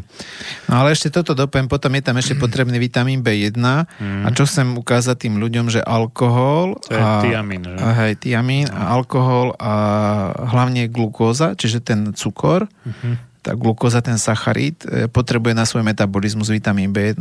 Čiže častokrát ľudia, ktorí majú to pálenie záhy, uh-huh. môžu príjmať vysoké množstva sacharidov a tie vysoké množstva sacharidov si vyžadujú vysoké množstva vitamínu B1 na to, aby sa zmetabolizovali, aby sa nejako ja spôsob vedeli. Ja, môj zaručený recept, ako si vyvolať palenie e, záhy, čo už dlho nerobím teda, ale keby som chcel, tak asi to bude fungovať, je, že dať si chleba s džemom. No a jednoducho, keď ľudia majú dlhodobo tú vysokosacharidovú stravu, a. E, chýba im, častokrát im bude chýbať vitamín B1 a teraz vám ešte ukážem jeden mechanizmus a to je to, že keď je v tele zápal, tak ja som už tu dávno spomínal, že pri zápale sa naozaj blokuje výroba energie z glukózy a z tej glukózy nevznikne e, veľa energie a nejaký oxid uhličitý a voda, ale vzniká tam kyselina mliečna. A tá kyselina mliečna je pre bunku nie je dobrá látka, pokiaľ je veľa, tak e, samozrejme, že nejaké množstvo tá bunka dokáže stolerovať a na to, aby sa tej kyseliny mliečnej zbavila, väčšinou tam vzniká tá lavotočivá kyselina mliečna, tak potrebuje enzym, ktorý sa volá laktát dehydrogenáza. To je enzym, ktorý vlastne tú kyselinu mliečnu dokáže nejakým spôsobom e, energeticky zhodnotiť, čiže využiť, vytvoriť z nej energiu a na to, aby tento enzym fungoval, tak takisto potrebuje vitamín B1. Čiže častokrát ľudia počas tých e, zápalov vysokého prísunu sacharidov vidíte, že aj ten zápal má spojenie s tým e, zlým trávením, tak jednoducho spotrebujú sa, chýbajú potom tie látky, ktoré môžu sú potrebné na tvorbu tých žalúdočných kyselín. A to je celý ten problém, že tam potom vzniká začarovaný kruh. Nejdem jesť bielkovinu, lebo je mi ťažko, Čiže ako náhle nie je veľa bielkovín, no tak musím hladný, lebo bielkoviny zvyšujú pocit nasýtenia, tak zasa jem viacej sacharidov, tie mi zasa zoberú vitamín B1, čiže keď potrebujem sladké, tak automaticky je tam viacej cukru a ovoc a fruktózy, ktorými zabraňuje strebávaniu zinku a vidíš, že to sa už tam začína točiť v tých začarovaných kruhoch? A to máš, to máš také, jak tie akože nízkotučné jogurty takzvané, vieš, že nie sú akože menej tučné, ale namiesto tuku, ktorý tam odoberú, tam pridajú škrob. škrob Alebo cukor.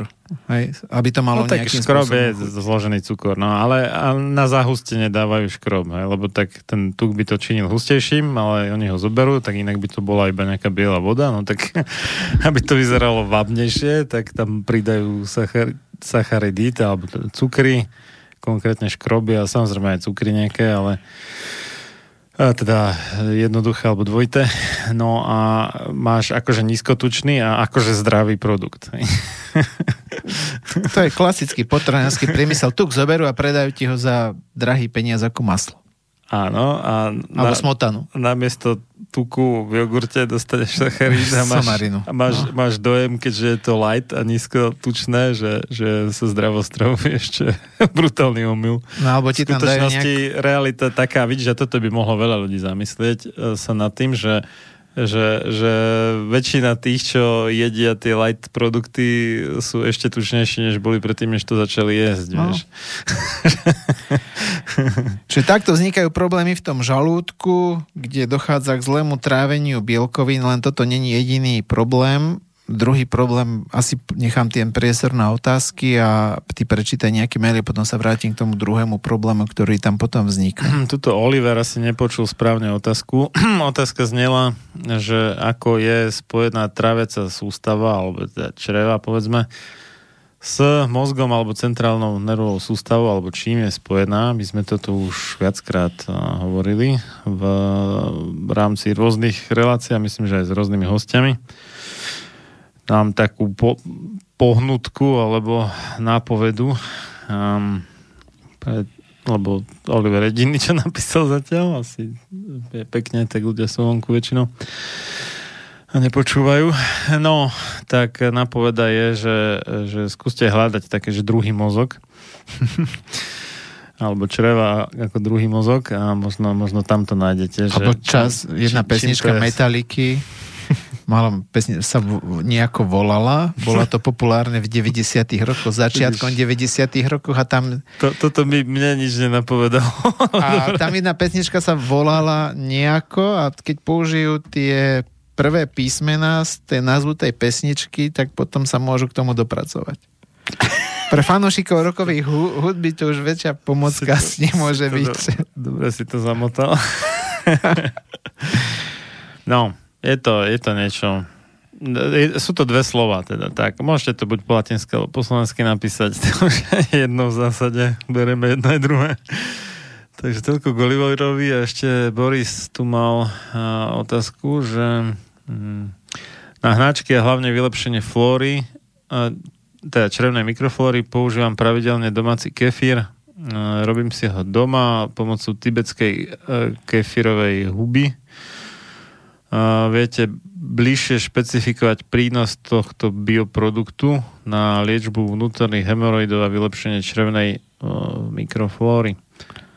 Tak je to, je to určite obsahuje nejaké lakto a bifidobaktérie. Ja neviem, čo presne obsahuje, to by som klamal. To je, to, to je huba. Akože, takto, buď, buď, ti, mm, buď ti to kvasenie, alebo teda fermentáciu cudzím slovom, robia baktérie alebo nejaké huby. Hej? Alebo v podstate aj alebo kvasinky, ako chceš. A kvasinky sú tiež v podstate niečo ako huby. No, ale no kefir robí z mlieka. Z mlieka, ale to je, to je nejaká tibetská kefírová huba alebo čo a o, to nie sú tie baktérie mlečného kvasenia, to je niečo iné trošku, ale tam ide, ale asi nejde tie... o probiotika vyslovene, Samozrejme otázka, aké to mlieko je, hej, lebo mlieko samo, tam môžu prebiehať dva procesy, že zároveň aj to mliečne kvasenie a no, zároveň aj také kefírová huby, huba, potom áno. A v prípade, že by iba tá huba to riešila, tak tam asi vznikajú nejaké tie natravené bielkoviny alebo peptidy alebo neviem čo. Alebo tie metabolity, ako tá huba žije, no, tak produkuje nejaké látky hej, a hej. tie pomáhajú tomu, čo by, čo, čo by mohli byť teda akože pre biotika, čiže nejaké tie látky niečo, čo podporuje pro, to prospievajúce traveniu alebo tak. Hej. A, no, ale to, toto ne, nevieme, nevieme asi my dvaja tu, že, že čo presne to je a na čo presne to funguje. To bola taká otázka. Tak ono ten proces fermentácie, mm, to je starý asi ako ľudstvo samé, lebo... No fermentácia tiež nie je nič iné než trávenie, trávenie. akorát to trávenie nerobí vlastný žalúdok a čreva človeka, ale si to nechá akože predtráviť tými baktériami. či, či už tým hubám alebo tým baktériám, áno. Už cisári v rímskej ríši, keď chodili do Malej Ázie, respektíve do tej časti sveta, ktoré sa dneska nazýva Turecko, ty si tiež so sebou napríklad brali kyslú kapustu, aby sa chránili pred tými tráviacimi problémami. Čiže už ľudia vtedy vedeli, že toto im pomáha.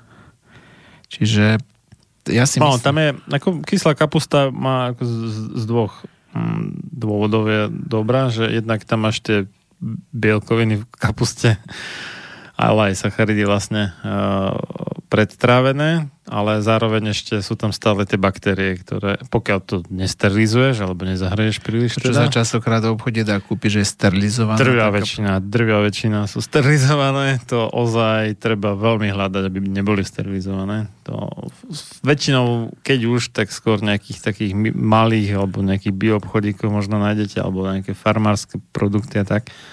Ale v supermarketoch skoro všetko je sterilizované, ak nie úplne všetko. Ale už som niekde videl aj také, že mali čerstvé, že to bolo kvasené. Samozrejme, uh-huh. že to malo že to malo obmedzenú záruku. Za, obmedzenú záruku a podľa mňa jeden z tých... A čo, čo ešte, ešte úplná vraže, že, že Siri čítany tam pridávajú ako takto. Že jeden z tých vecí, pre, prečo podľa mňa tie rôzne obchody nechcú brať, že naozaj... Nevydržím to dlho, no. Nevydržím to dlho a no, po ďalšie, keď človek ide na nákup. A toto je naša zodpovednosť, že stále si vyberáme všetko, čo nám vydrží najdlhšie ako na jednej, chceme mať, na jednej strane chceme mať veci, ktoré majú spotrebu rok, 2, 3, 5, 10, 50 už pomaly nie. A na druhej strane si nechceme, aby to bolo niečím stabilizované, chemicky konzervované a tak ďalej. To sa častokrát vylučuje.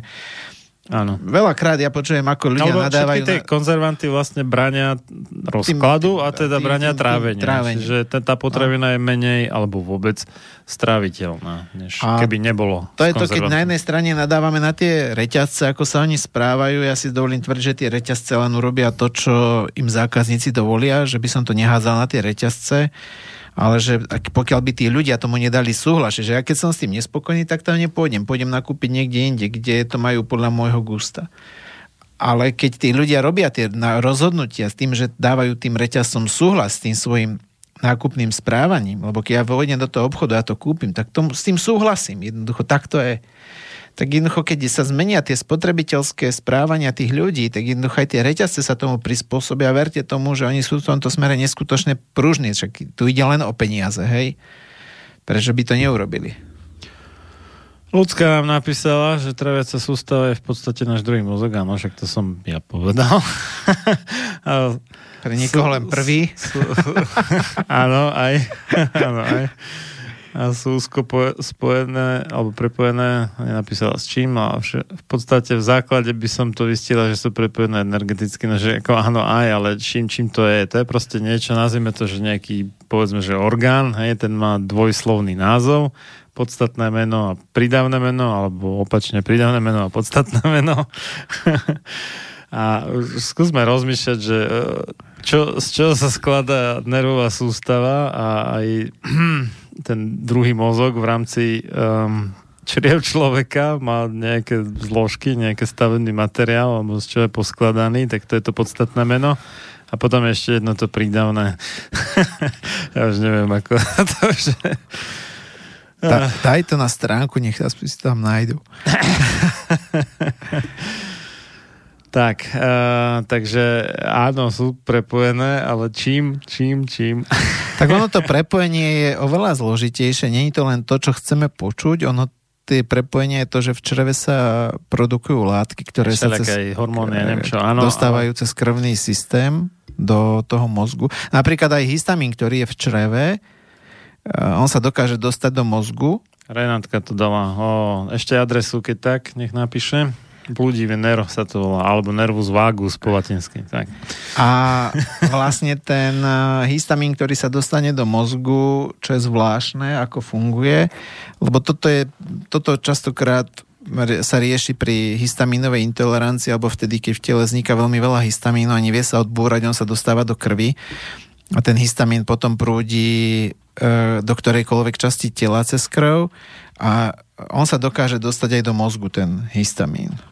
A tam je veľmi také zaujímavé spojenie, že e, tie lieky, ktoré sa e, dokáž, používajú pri tých nežiaducich účinkoch histamínu ako svrbenie a neviem, opuchnutie a tak ďalej, tak dokážu pôsobiť kdekoľvek, ale nedokážu pôsobiť na moz- v mozgu. My máme ten histamín funguje cez tzv. histaminový receptor a máme 4 typy tých histaminových receptor, receptorov. Ten histaminový receptor si treba predstaviť ako prístav, kde ten histamín pristane a on keď tam pristane, tak vtedy spustí tú reakciu, napríklad to svrbenie. A my máme v mozgu H3 a H4 receptory a ani jeden liek toto nedokáže, ktorý dneska je vyvinutý ovplyvniť ten histaminový receptor. A potom tí ľudia, ktorí majú ten ten histamín sa príde a dostane sa do mozgu, lebo tie lieky nerieš, nerie, neriešia, koľko je toho histamínu v tele. Oni riešia len to, či ten prejav toho histamínu je veľký alebo malý, alebo či ho pozorujeme alebo nepozorujeme. Ale keď príde do mozgu, v mozgu stimuluje e, nejakú časť toho mozgu, ktorý potom komunikuje s črevom a cez nervový systém spúšťa sa stresová reakcia A na konci toho nervového systému, e, ktorý je v čreve, ktorý je prepojený s mozgom, sú, sa vylúčujú látky, ktoré sa volajú substancia P. To je látka, je to pravdepodobne bielkovina, ja si aspoň myslím, ja som neštudoval, čo presne to je. Tá substancia P následne dokáže zvýšiť tvorbu histamínu v čreve. Všimol si si, Mariana, keď je to krásny začarovaný kruh pri tých histamínových intoleranciách? Čiže mám histamín, ktorý neviem odbúrať. Dostane sa mi do krvi, cez krv sa mi dostane do mozgu, v mozgu mi dráždi nervový systém, ktorý mi aktivuje na konci tých nervových buniek, ktoré sú v čreve, aby sa vytvorila látka, ktorá sa volá substancia P a tá následne mi stimuluje žírne bunky, to sú vlastne bunky imunitného systému, ktoré mi znova uvoľnia histamín. Toto, to, tento mechanizmus by tí histaminici mali naozaj poznať. To len chcem ukázať, ako je to všetko poprepájané v tom tele. Preto z tej choroby, z tej histaminovej intolerancie sa není jednoduché dostať. Hej? A to som trošku predbehol. No to sa nazýva tá akože pozitívna spätná väzba, že či, čím, čím viac, tým viac. No. Hej. Čiže toto je to, čo málo kto vie, že to takto funguje a tí ľudia, keď sa si myslia, že ok, dám si lieky, mám histaminovú intoleranciu, dám si lieky a nebudem to pocitovať na koži, na slizniciach, cez opuchy a tak ďalej, tak ďalej. To ešte neznamená, že mi to nepôsobí inde, lebo tie lieky vôbec neriešia to, že ten histamín v tele je. Len tie prejavy, ktoré my si dokážeme uvedomiť. Hej? Ďalším problémom toho, keď je kyslé množstvo, keď je málo kyslý žalúdok, je to, že od toho, ako tá potrava vychádza z toho žalúdka, tak um, ona tam má tiež nejakú tú kyslosť. A od, to, od, ten, od, od toho, ako je kyslá, tak sa vlastne reguluje ďalšie trávenie cez pankreas a cez žlčník. A toto je podľa mňa jeden veľmi závažný problém, ktorý ktorý tu je a že tam pochá, potom prichádza k chybnej regulácii toho trávenia cez e, ďalšie zložky, cez pankratické šťavia, cez žlčník. A ne, ja by som ešte spomenul, ako sa v laboratórnej diagnostike meria množstvo žalúdočných kyselín. Lebo veľa ľudí povie, že možno, že nevypije, že či by sa to nedalo laboratórne zistiť, či má človek dostatok žalúdočných kyselín. Laboratórne sa to dá zistovať tak, že sa vlastne sleduje množstvo gastrínu. Čiže človek príde na laboratórny test, vypije na ráno... Čo to je, čo, čo to je gastrín? To je látka, ktorá sa uvoľňuje e, v žalúdku a ten gastrín, ako náhle my máme nedostatok žalúdočných kyselín, tak e, telo produkuje viacej ten gastrín. Čiže človek príde na laboratórny test, e, dostane vypiť bielkovinu, hej, pravdepodobne rastlinu, aby s tým nemali ľudia odpor, lebo či človek je meso alebo nie je meso, to je jedno, tak nemá problém s rastlinou bielkovinou, ale ak by prišiel vegetarián alebo vegán, asi by to nezedol, tú živočíšnu, a hlavne vegán nie. A vtedy sa vypije tá rastlina bielkovina. Tá rastlina bielkovina na to, aby bola strávená, tak sa musí uh, vylúčiť žalúdočná kyselina lebo ináč nebude strávená a pokiaľ sa nevylúči dostatočne, tak sa produkuje vtedy ten gastrín. Ako náhle sa nameria gastrín, e, tak vie sa, že vtedy nedostatočne trávy. Neviem, či toto robí, robí nejaké slovenské laboratórium. Priznám sa, že čo som sa ja pokúsil dohľadať, tak som nenašiel. Možno, že sa mýlim, ja netvrdím, že všetko viem, ak by ste chceli a chcete si toto dať zistiť, skúste to konfrontovať a po, povedzte to tomu lekárovi, tak buď sa vám vysmeje, že počúvate nejakých šarlatánov, alebo nesmiete toľko googliť, alebo povie vám, že a, tak toto sa naozaj takto dá, my vieme vám to zistiť. Čiže ak vy máte nejaké podozrenie, nechce sa vám drúľať na ráno soda bikarbóna, netuším, ako to chutí, tak si to vyskúšajte takýmto, tak, tak, takýmto spôsobom. Môžete si kúpiť fatru za nejaké euro v samoške nemusíte riešiť sodu bikarbona. A tá subta, substancia P je neuropeptid, čiže tak krá, bielkovina. krátka bielkovina, bielkovina, by sme povedali. No a ešte teda tá Lucia nám to uhadla, čiže bludivý nerv je odpoveď, či ne, ne, Lucia neuhadla, Renata uhadla. A ešte došli aj nejaké ďalšie uh, otázky a pozerám, či je tu, no dobré. To je čo to? Pavel tiež uhadol, ale nebol prvý. Renatka poslala aj adresu, aj telefónne číslo. Super, to ti potom dám. A... Budeme losovať, čiže to je jedno, či bol niekto prvý, druhý, stále majú ľudia na to čas. Jaj, vážne, tak toto chceš losovať? Jasné, vylosovať ako... Dobre, tak môžete písať ďalej. Teda... Nebudeme zlí, my chceme byť za tých dobrých. Ale ne, počkaj, to, to je zlé, lebo ja som to prezradil, že čo to je, čo je správna odpoveď, vidíš, teraz to už nebude fér. No, počúvaj, sú ľudia, ktorí to možno prepočuli, budú to musieť začať si vrátiť, vieš, neviem, či sa to dá. Ešte na YouTube, hej, a otázka, či ešte tam funguje YouTube vysielanie. no dobre, dobre. Čiže nechajme to, nechajme to, nech tí ľudia okay. píšu, aby mali motiváciu. Nech je po tvojom, aspoň zistíme, že koľko, či máme 5 alebo 6 poslucháčov. Možno 7. dobre, dobre, ale bola tu teda aj nejaká otázka. Hmm nepodpísaný posluchač, ktorý má adresu, ktorá určite nie je pravým jeho menom. Dobre, pekný deň, mám problémy s trávením. V podstate neviem identifikovať problém, aké potraviny konkrétne to sú, ale v priebehu dňa potrebujem vypiť veľké množstvo vody, pretože inak dostanem zápchu a odťažieva mi telo na niekoľko dní. Skúšal som najskôr sodu bikarbóna, pokus omyl, ale dospel som k tomu, že do čistej vody pridám kyselinu citrónovú, tak to je opak sody bikarbóna v tomto zmysle. Tá mi zabezpečí pravidelnú stolicu a spomínané ťažkosti eliminuje. Množstvo vody musím ale piť 4 až 5 litrov denne. Hm. Dobre, tá kyselina dáva určitý zmysel. Niekto užíva normálne, že kyselinu chlorovodíkov v nízkej koncentrácii. Ono to, to kvalita... Beta-in HCl a tak? A... Ale každopádne to trávenie v oblasti žalúdka podporujú všetky e, bylinky alebo rastlinné látky alebo nejaké rastlinky, Hor, ktoré s, hor, s, s obsahom horčín. Hor, horčica Čiže žerucha... je, je to dobrý nápad, keď si dávate klobasu alebo akékoľvek meso, že dať si k tomu horčicu, to je veľmi... Aj sír v podstate, aj keď k síru horčicu málo kto je, ale v princípe k bielkovinám horčica akože sedí. Čiže čokoľvek, čo je horké, bohužiaľ zasa tam narážame na to, čo je tá chuť, hej, trebárs... Uh, to môže byť, to môžu byť látky, ktoré napríklad žerucha alebo kopec ďalších tých byliniek, mňa to teraz hlavy nenapadá tak narýchlo, ktoré obsahujú horké chute. Čiže čokoľvek, čo je horké a máte ten problém z toho trávenia, tak treba si to dopriať. Nemusíte pivo, hej, lebo pivo je zase len kopec cukru, ale napríklad ex, nejaké extrakty z chmelu alebo čokoľvek, toto naozaj podporuje trávenie. Hej. Čiže ak e, má niekto nejaký problém a 4-5 litrov vody, podľa mňa, ako teraz nechcem ho súdiť, sa, že či, či je sa to... páči taký ten, že ja som to nechápal zo začiatku, ale v Nemecku majú zvyk, že, že zeleninový alebo väčšinou listová zelenina ako šala, že ide a nie, že ku jedlu, ale pred tým hlavným jedlom a keď tam majú povedzme nejakú rukolu alebo takéto tie horkejšie kusky, takže že to im asi také celkom slušne naštartuje to trávenie hlavného jedla, čo? Ono trávenie už začína tým, že my to cítime pozera. to jedlo, lebo ako náhle cítime jedlo, tak jednoducho to trávenie sa, ten človek sa na to niekde Alebo pripravuje v mozgu. Po, po, pomyslíme, že ideme Aj. jesť.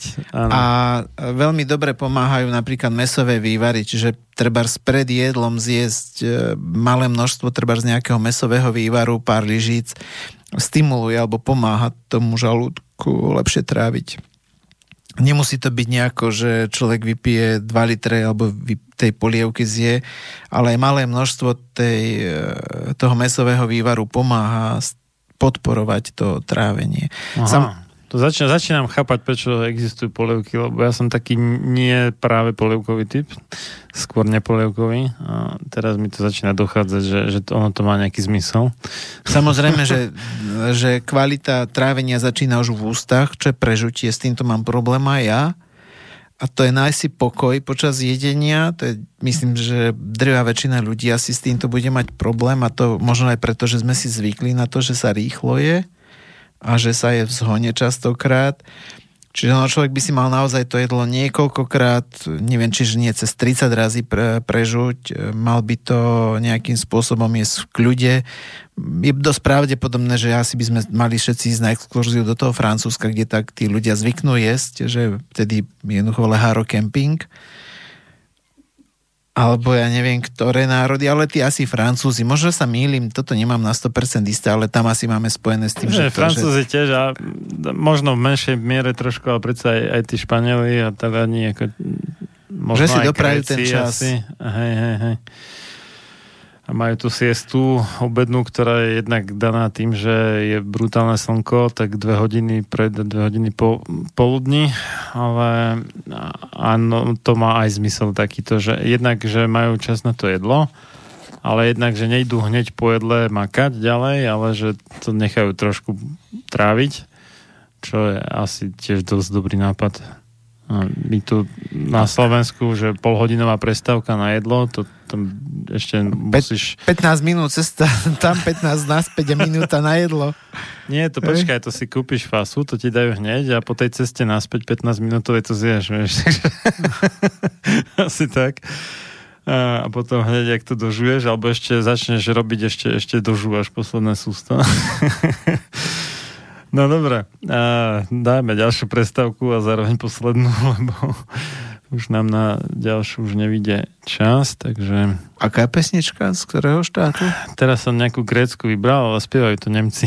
Že Mongoli. Alebo nem, Nemky teda skôr než Nemci. Dobre.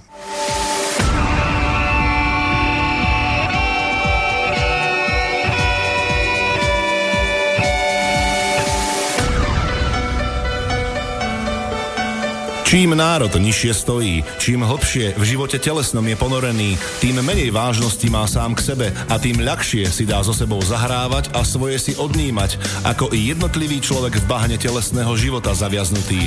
Je bez vážnosti k sebe samému a ľahko sa za úžitok telesný nie len s telom, ale aj s dušou zapredá. Ľudovít Štúr Máte naladený slobodný vysielač Banská Bystrica.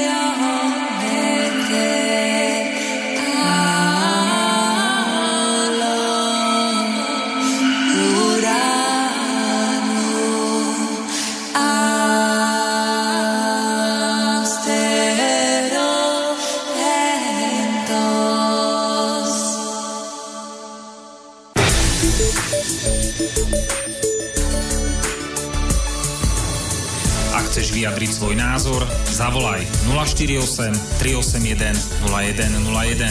Slobodný vysielač, váš rodinný spoločník.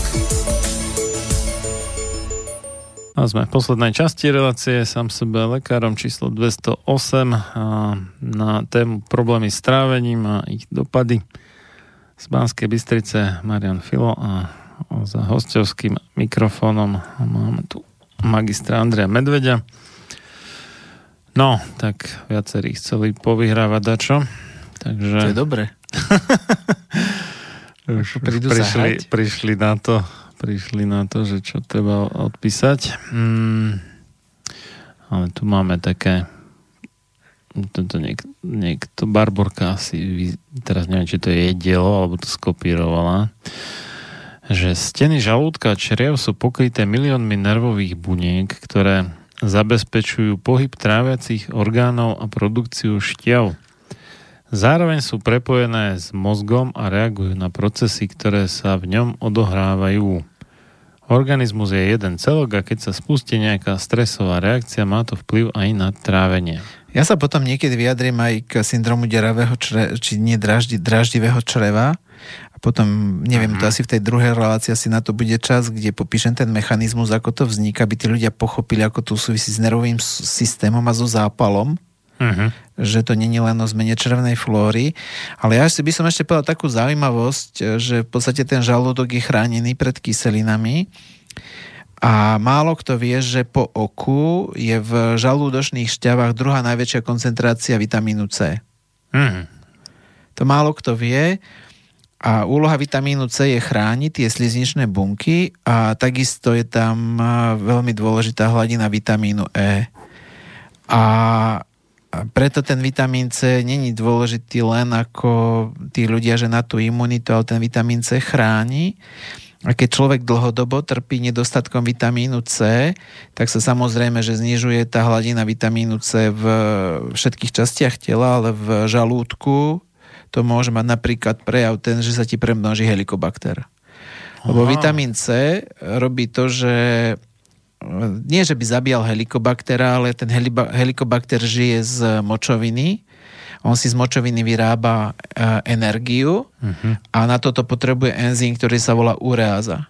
A tento enzym vlastne urobí to, že vznikne z tej močoviny e, energia pre toho helikobaktera a vytvorí sa amoniak.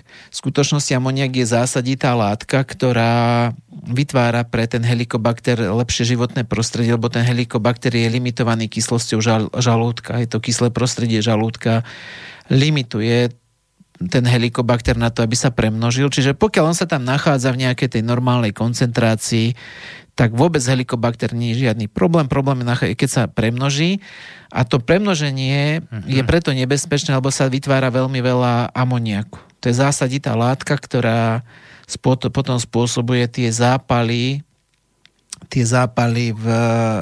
No dobré, a to sa tie, deje vlastne, keď máš málo, málo, málo, vitamínu C, ktorý to je sám o sebe kyslý, alebo kyselina skorbová, a, ale zároveň teda, že, že je málo kyslý žalúdok, alebo jak to je?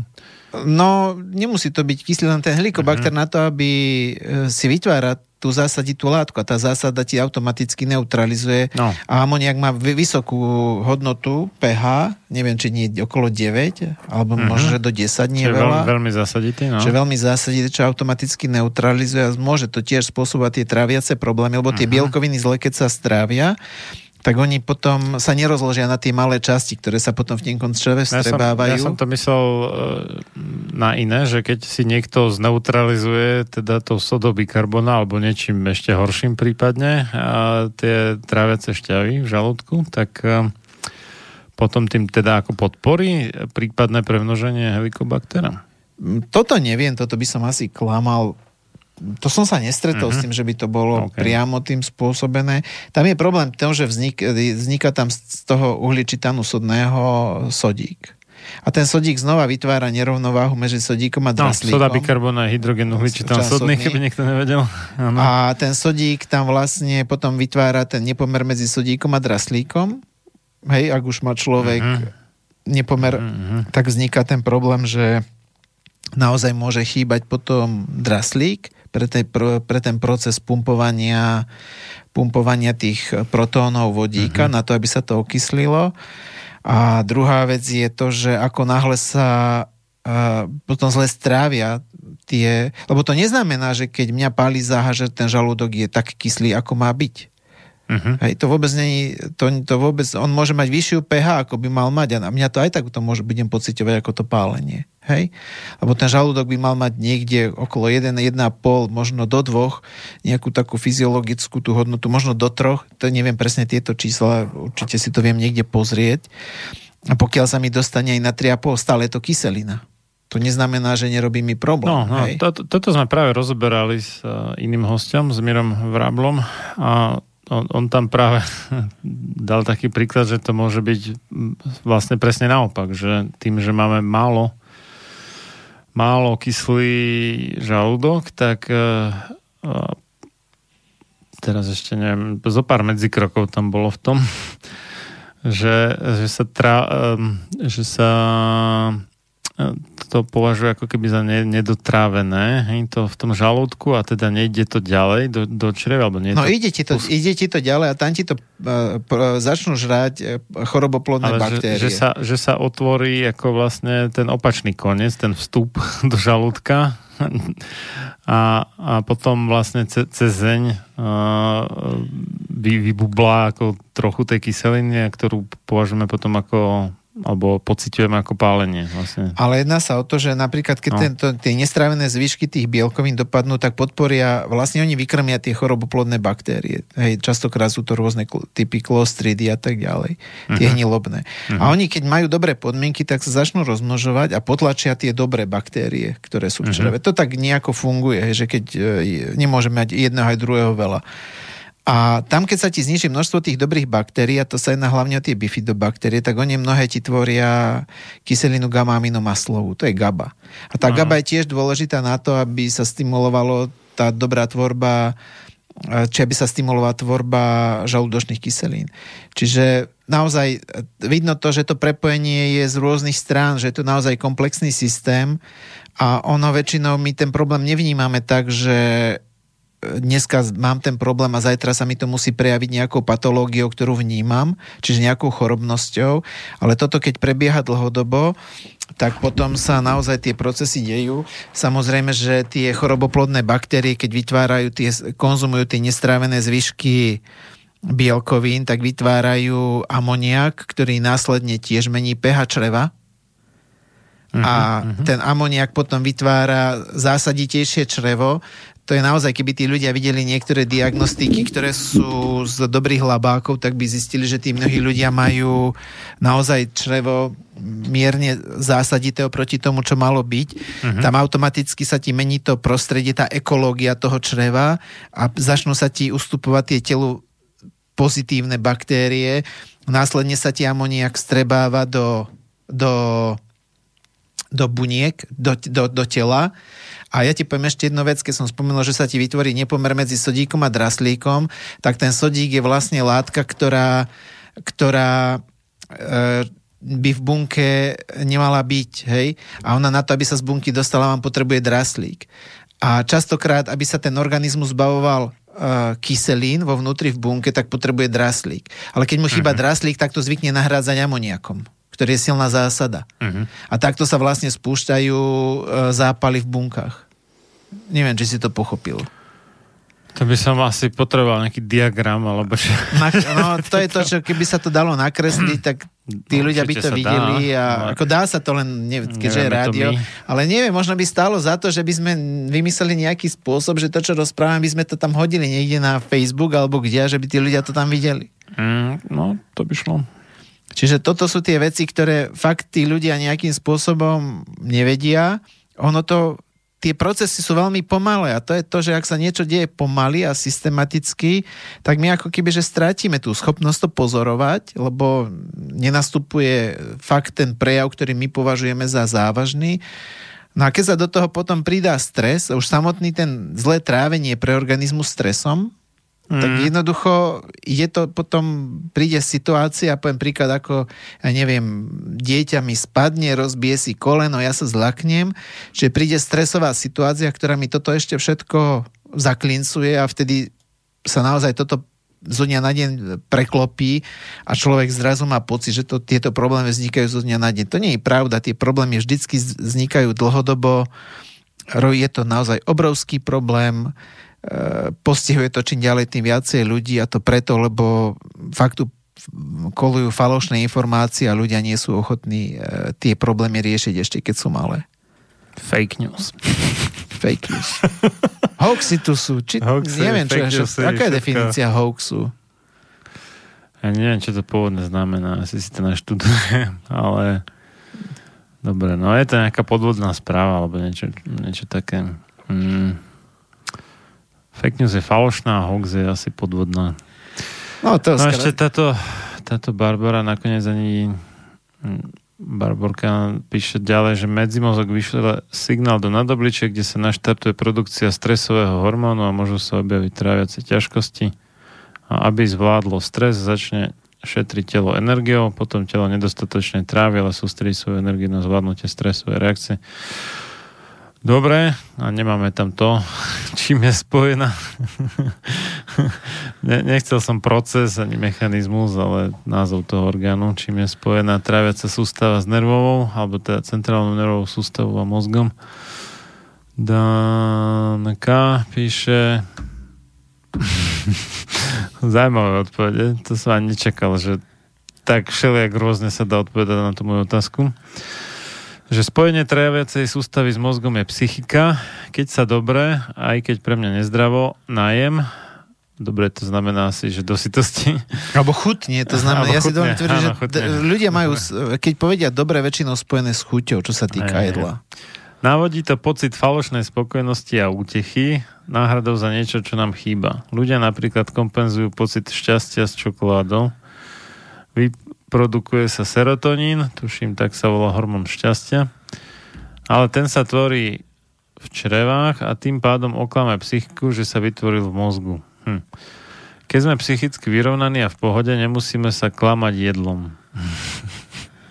Čiže tým pádom by čokoláda mala vyústiť do, do jedenia iba tých zdravých jedál, podľa toho, čo tá pani píše. No, mne to tu inak ešte, ale iné ma nápadlo, že, sa, že, že keď máš dobré jedlo s, s dobrou osobou, tak to jedlo ti môže ako keby uh, ti napomoc k tomu, aby si, si s ňou vytvoril dobrý vzťah. Len, celá, že... len celá vec je to, že serotonín, ktorý sa vytvorí v mozgu, no. či v čreve, nikdy do mozgu nezajde. Nikdy.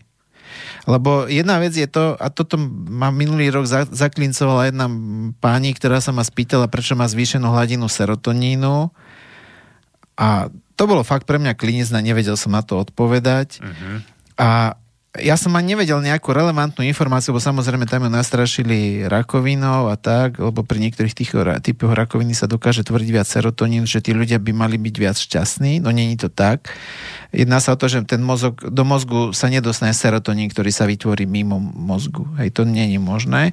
Ale zvýšená hladina serotonín, napríklad tie bunky imunitného systému, tie mastocity alebo žierne bunky, ktoré produkujú uh-huh. histamín, uh-huh. tak dokážu produkovať aj serotonín. Uh-huh. Čiže zvýšená hladina serotonínu v, je znakom aj e, zápalov v tele. Uh-huh. Čiže ja som toto nevedel a ako paradox je to, že mal som tie, tie grafiky, kde to tam bolo, len nik, ako, nikdy mi to nedocvaklo. Uh-huh. A potom som čítal jeden odborný článok jedného riaditeľa medicínskeho labáku, kde sa tejto téme venoval. A tam mi to dosvaklo prvýkrát, že naozaj zvyšená hladina serotonínu je spojená so zápalom Čiže neznamená to, že viac serotonínu v krvi rovná sa viac šťastia. To, to sú... No, počkaj, to, že keď sa niekomu zapalujú litka, vieš, tak zvýšená hladinu serotonínu. Čiže ten serotonín, ktorý sa vytvorí v čreve, netvrdím, že to je jedna, jediná látka, ktorá ovplyvňuje uh, tú nervovú sústavu. Ono je tam samozrejme tých látok viacej, ale každopádne ten serotonín v čreve nezohráva tú dôležitú úlohu pri ovplyvňovaní tej psychiky, uh-huh. ako si to ľudia častokrát myslia. Preto, lebo ty môžeš zjesť aj banán, aj v banáne sa nachádza serotonín uh-huh. a jednoducho tam ti to neovplyvní tú psychiku. Ty sa môžeš cítiť lepšie, lebo banán je naozaj sladký, ako tá sladká chuť nejakým Ale spôsobom. aj, aj polysacharidov obsahuje, alebo teda škrobov. hej. Čiže ako ba- banán na rozdiel od, ja neviem, slivky zasytí na dlhšie, alebo, alebo úspešne. Po, človek má väčší pocit pomosti žalúdka z banánu, než zo slivky trebárs. Kvôli tomu, že tam nie sú iba jednoduché cukry. A, no dobre, ale teda tá Danka ešte píše, že, že odkedy vás poznám, Andrej, moje črievko je oveľa šťastnejšie. Dobre, Danka ma pozná? To, to určite ťa pozná z Ivanky pri Dunaji, viacej neprezradím. A ešte PS, A že, už asi viem, ktorá Danka. PS, že priateľ pre istotu ušiel, lebo ho tuším zasiahlo vašich pár viet do živého, ale záznamu sa nevyhne, raz sa musí vrátiť domov. Fúha. Dúfam, že nespôsobíme nejakú brutálnu hádku partnerskú. Nie, ja si myslím, že nie. Ja Danku som s Dankou som komunikoval. Danka je veľmi príjemná, príjemná osoba a nemám pocit, že by bola nejaký utláčateľský typ. Mm, Pavel poslal adresu aj zo Žiliny, prekvapivo. A nemáš tu náhodou ja vlastne ešte Veď sme nevieme, či nevylosovali, ešte sme nevylosovali, áno. Aj, ľudská, čo nie dobre hádala. A, tak teraz už dobre hádala. Mm. A dodáva, že, a, že ale ten mozog ma napadol ešte predtým, než ste to spomenuli, nevadí. Počúvam celý čas, ale mala by som otázku, ak môžem. Čo si myslíte o EAV diagnostike? To je nejaká elektroakupunktúra podľa volta, tuším, či niečo také skratka? Folc alebo Či niečo vol, také. vola, vola, vola, Vola?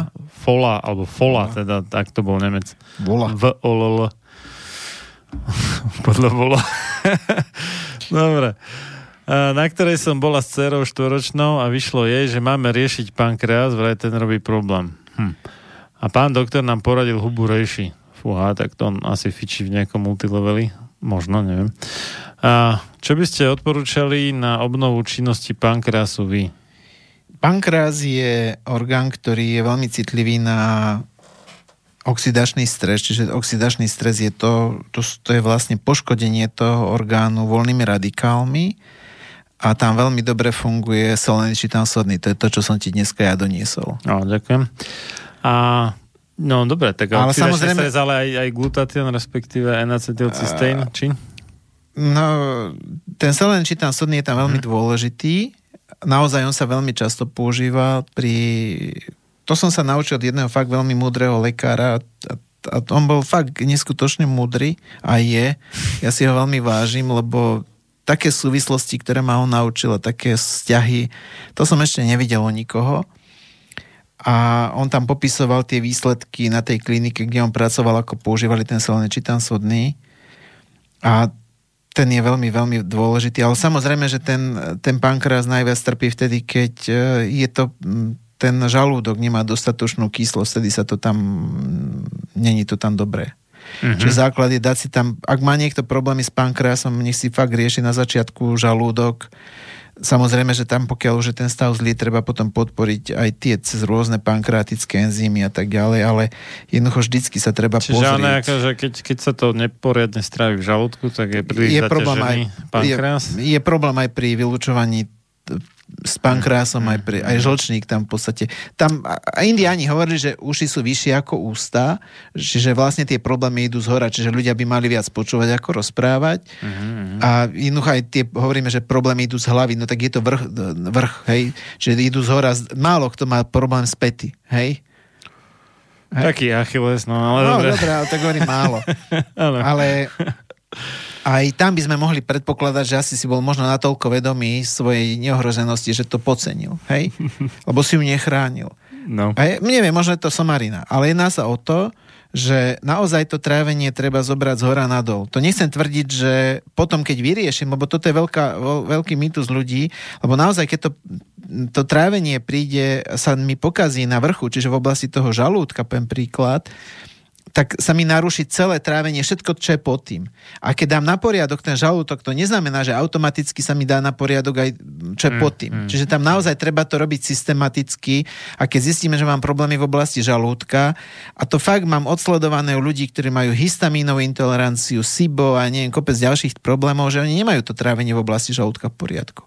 Čo je SIBO? SIBO je bakteriálne prerastanie s tým, že ti, tie baktérie z hrubého čreva prejdú do tenkého čreva. Aha.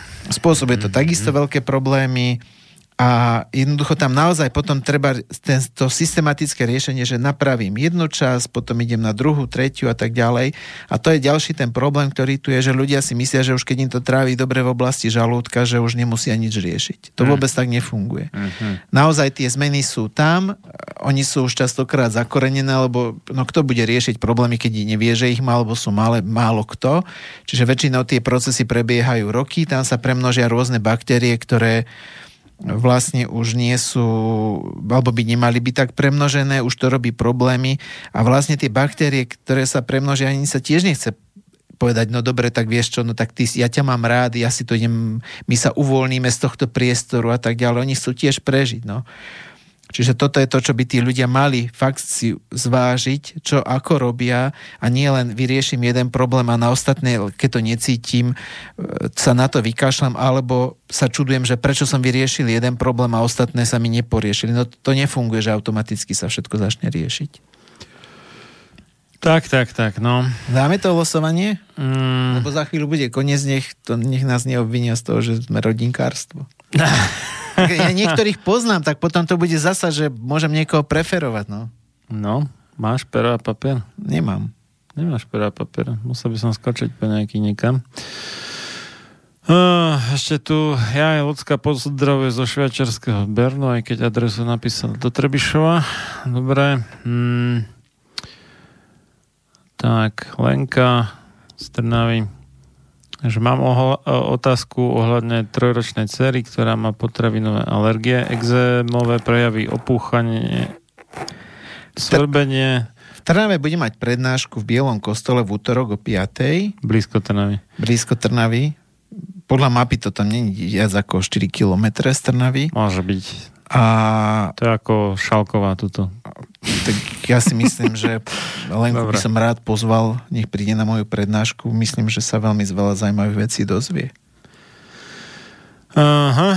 Um, no hlavne na bielkoviny, mlečná bielkovina, soja, arašidy, orechy, strukoviny, vaječka, osené vločky. Alergie vždycky vznikajú ako následkom zápalov na červenej sliznici.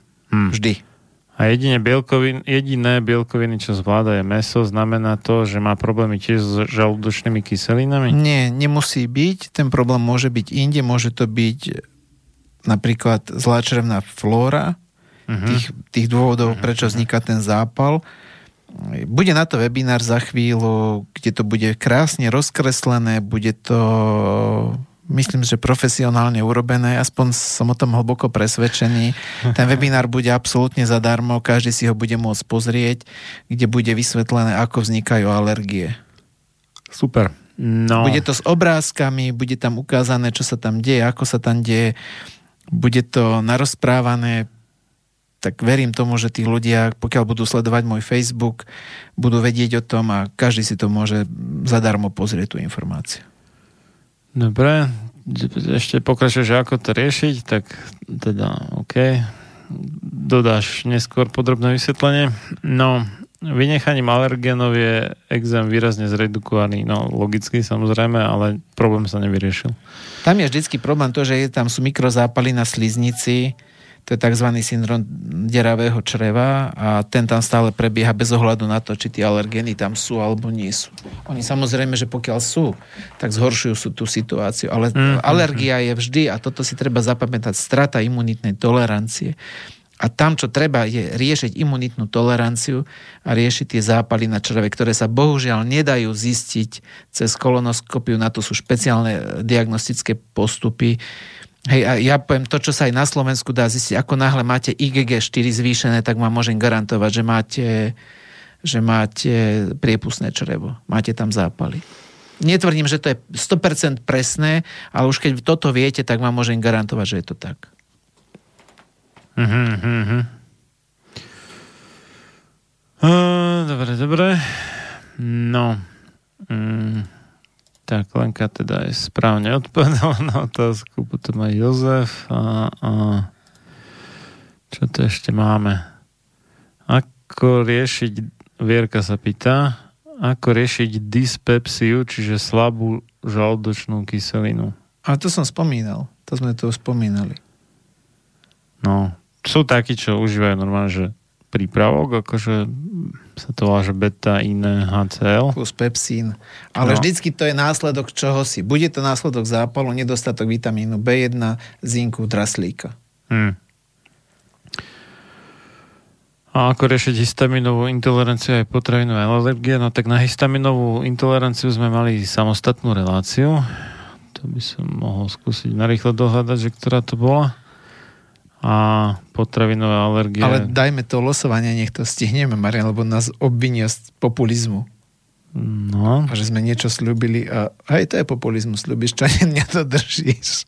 Počkaj, tak nemám tu pero a papier, to je problém. Takže to musím si toto na, naťukať niekde do počítača a povieš číslo od 1 do neviem koľko. Čiže ja idem losovať tým pádom. A... to zase zhodím na teba. No. To bude, kde máme to nejaké písatko? Jak sa to volá po slovensky? Poznámkový blok? Alebo Excel nejaký, že to do Excelovej tabulky, alebo do Wordovej. Ja, vidíš. to by som, vidíš, to by som mohol. Keby to bol Excel, tak by som to mohol že náhodne vybrať. Ale Excel, tu je tu Excel, výborne. Je to excelentné. Excelentné. tak, dáme, dáme, takže postupne máme Lenku, máme Mm-hmm. Nehovor, nehovor mi, koho píšeš, lebo potom budem ovplyvnený. To tam... Nebudeš, ja to zamiešam. Jaj? To ne, ne, nedám ti to, neboj sa. ja dám na, náhodné číslo, dám Excelu vyprodukovať a tento vybere. To nenechám to na teba, keď už tak, tak to veľ, veľmi to ne, nechceš byť zodpovedný. Ja, ja chcem, ale tým, že niekoho tam už poznám, už, už viem, že niekoho poznám, tak si ľudia potom budú myslieť, že vieš, no, že som pro, protekcionista. Nerád by som bol na úrovni politika. Aha. A ja viem, blížia sa voľby, že a každý ešte, asi... Ešte niečo došlo. A každý chce byť politik, ale ešte ja nie. niečo došlo. Vládo píše, že odborníci pre populárny svetový dámsky ja som najprv čítal, že dánsky, ale to je dámsky. Dánsky magazín. Dámsky portál Healthista. Hm. To je čo, zdravotnísta? No. Odhalili, e, prečo niektoré ženy odmietajú sex. Hm. Takmer polovica žien trpí syndromom draždivého čreva v zátvorke IBS. To je čo? Irritable bowel syndrome, tuším. A čo je choroba klasifikovaná ako jedna z funkčných gastrointestinálnych poruch? To následne vedie k tomu, že problémy ako je nadúvanie a zápcha značne zhoršujú sexuálny život partnerov. Hm, hm, hm. Je to prejav mitochondriopatie skutočnosti syndrom dráždivého čreva. Ja to môžem na budúce rozobrať, ten popísať ten mechanizmus, ľudia budú prekvapení. Uh-huh, uh-huh, uh-huh. A tam potom pochopíš, prečo tým ľuďom predpisujú antidepresíva. Aj keď je to čistý nezmysel, ale jednoducho deje sa to. No, tak áno, ale to je, to je práve to, že to je to zase to anti, vieš. Máme tu antimedicínu a, a ona je vlastne antizdravie v konečnom dôsledku. a že ako boj, boj proti chorobe neznamená, že uh, keď ho vyhráš, tak budeš zdravý. No a toto no, má, málo kto to chápe. Ľudia by stále si mali uvedomiť, že ak niečo chcem, musím to vytvoriť. A ak chcem mať zdravie, musím vytvoriť zdravie, nie bojovať s chorobou. To je čistý nezmysel. A ja, ako my asi obidva si pamätáme socík a tam sme stále bojovali za mier a ja neviem za čo a nejako... No to je, to je, mne sa páči to, to heslo, že bombing for peace is like fucking for virginity. Hej, akože bombardovanie za mier je ako súloženie za panenstvo. a uh, to je to je asi, asi také akože uh, alebo ešte iný, iný taký pekný protiklad ma nápadol. Tuto jeden kolega náš, Pavel Pakoš, kňaz katolický, mal taký krásny výraz, že, že zúrila medzi nimi Kristova láska, akože medzi nejakými rozhádanými kresťanmi. tak, Ako a, medzi protestantmi a katolíkmi? Pri, alebo... Prípadne aj tak, ale aj vnútri nejakých, nejakého spoločenstva môže byť. Aha. Takže, no, to je no tam boli náboženské vojny, myslím, že v 16. storočí to bolo. No tak 17. ako v Severnom Írsku boli donedávna v podstate, ale dobre. Tak, takže tu máme šiestich, ak som dobre napočítal. Čiže máme šest mm. poslucháčov. Je, nie, je niektorí, niektorí aj neodpovedali, takže vlastne ich nie je 6. Lebo je to lepšie, lebo minule iba prišli 3 odpovede, čiže je to 100% nárast. Tie štatistiky sú skvelé. Áno, áno. Vieš, za 5 rokov, vieš, aké to by číslo bude? Matovič by to určite akože využil v prospech svojej propagandy, takéto číslo. Za 5 rokov to už môže byť 30, to už bude parádny nárast. Väčšie ako ke, keď budúce 10, tak, 6, 12, potom 24, chápeš? To bude narastať. Tak, náhodnú funkciu si tu dáme do 6. A, a, aj čo to, ja neviem náhodnú funkciu dať v Exceli, čo som ja. No za... to musí byť veľkými písmenami napísané. Potár sa aj to, ja, ja ti poviem číslo. Môžem? Môžem? Chceš mi povedať číslo? Počkaj, ale ja som, to už nebude ono dobre, lebo vieš, jak, jak som to už začal hovoriť. Prečo mi to... Hm. Poprehadzuj to, ja, ja neviem. Iba prvého som videl takto poprehadzuj. Hmm. Á, máme to. Máš to? Dobre, už o, viem, viem. Ono, ja som ja som nepochopil, že ak to tu funguje v Exceli tá funkcia, ale dobre, takže dáme náhodné krát 6 e, a plus 1 a to by malo byť, a, a ešte dáme zaokrúhliť, tak to by malo byť nejaké, že trunc, hej, dobre to dávam. Už si to urobil? Skoro, vydrž a už to bude tak. Číslo 3, Jozef vyhráva. Dobre, tak môžeme končiť. tak Jozef má adresu aj telefónne číslo hej, tam? Hej, došli. No, tak došli. mi to pošli a ja to zajtra mu to odošlem, zajtra čo v pondelok, v útorok. Ak Jozef býva v útorok do obeda alebo v práci, tak nech napíše po prípade adresu do práce, lebo to dovezie kuriér. Do poludne, uh, okay. Uh, neviem, či to bude do poludne, ale vozí to kuriér, čiže... A tak keď sa, tak sa dohodnú, no však uh, keď mu zavolá, tak mu zmení adresu do práce, alebo čo, no. Dobre. Posledná minúta, takže ďakujem ti veľmi pekne ja, aj za, za ceny pre, teda cenu pre poslucháča aj za tvoju účasť a hodnotné informácie, údaje a tak ďalej, mm, zamyslenia. To, tre, tie tráviace problémy budú pokračovať ďalšími. to je nepr- nepríjemná vízia, že budú nám pokračovať. Ale ako tá naše... relácia, čiže my sme začali niekde žalúdkom a trošku nižšie sa skotúlame, hej, aby sme to niekde prešli tie, tak, tak, tie tak. problémy. Tak, tak, ďakujem za pozornosť posluchačom a so mnou sa ešte budete počuť dnes večer v Butlovej vrbe číslo 18 od 20, eh, 20 číslo 19, pardon, od 20.30 s doktorom medicíny Vladimírom Kuricom a budeme sa rozprávať na tému, že či hrozí svetu nový Hitler. Tak, do skorého počutia. Pekný deň vám prajem, do počutia. Táto relácia vznikla za podpory dobrovoľných príspevkov našich poslucháčov. I ty sa k ním môžeš pridať. Viac informácií nájdeš na www.slobodnyvysielac.sk Ďakujeme.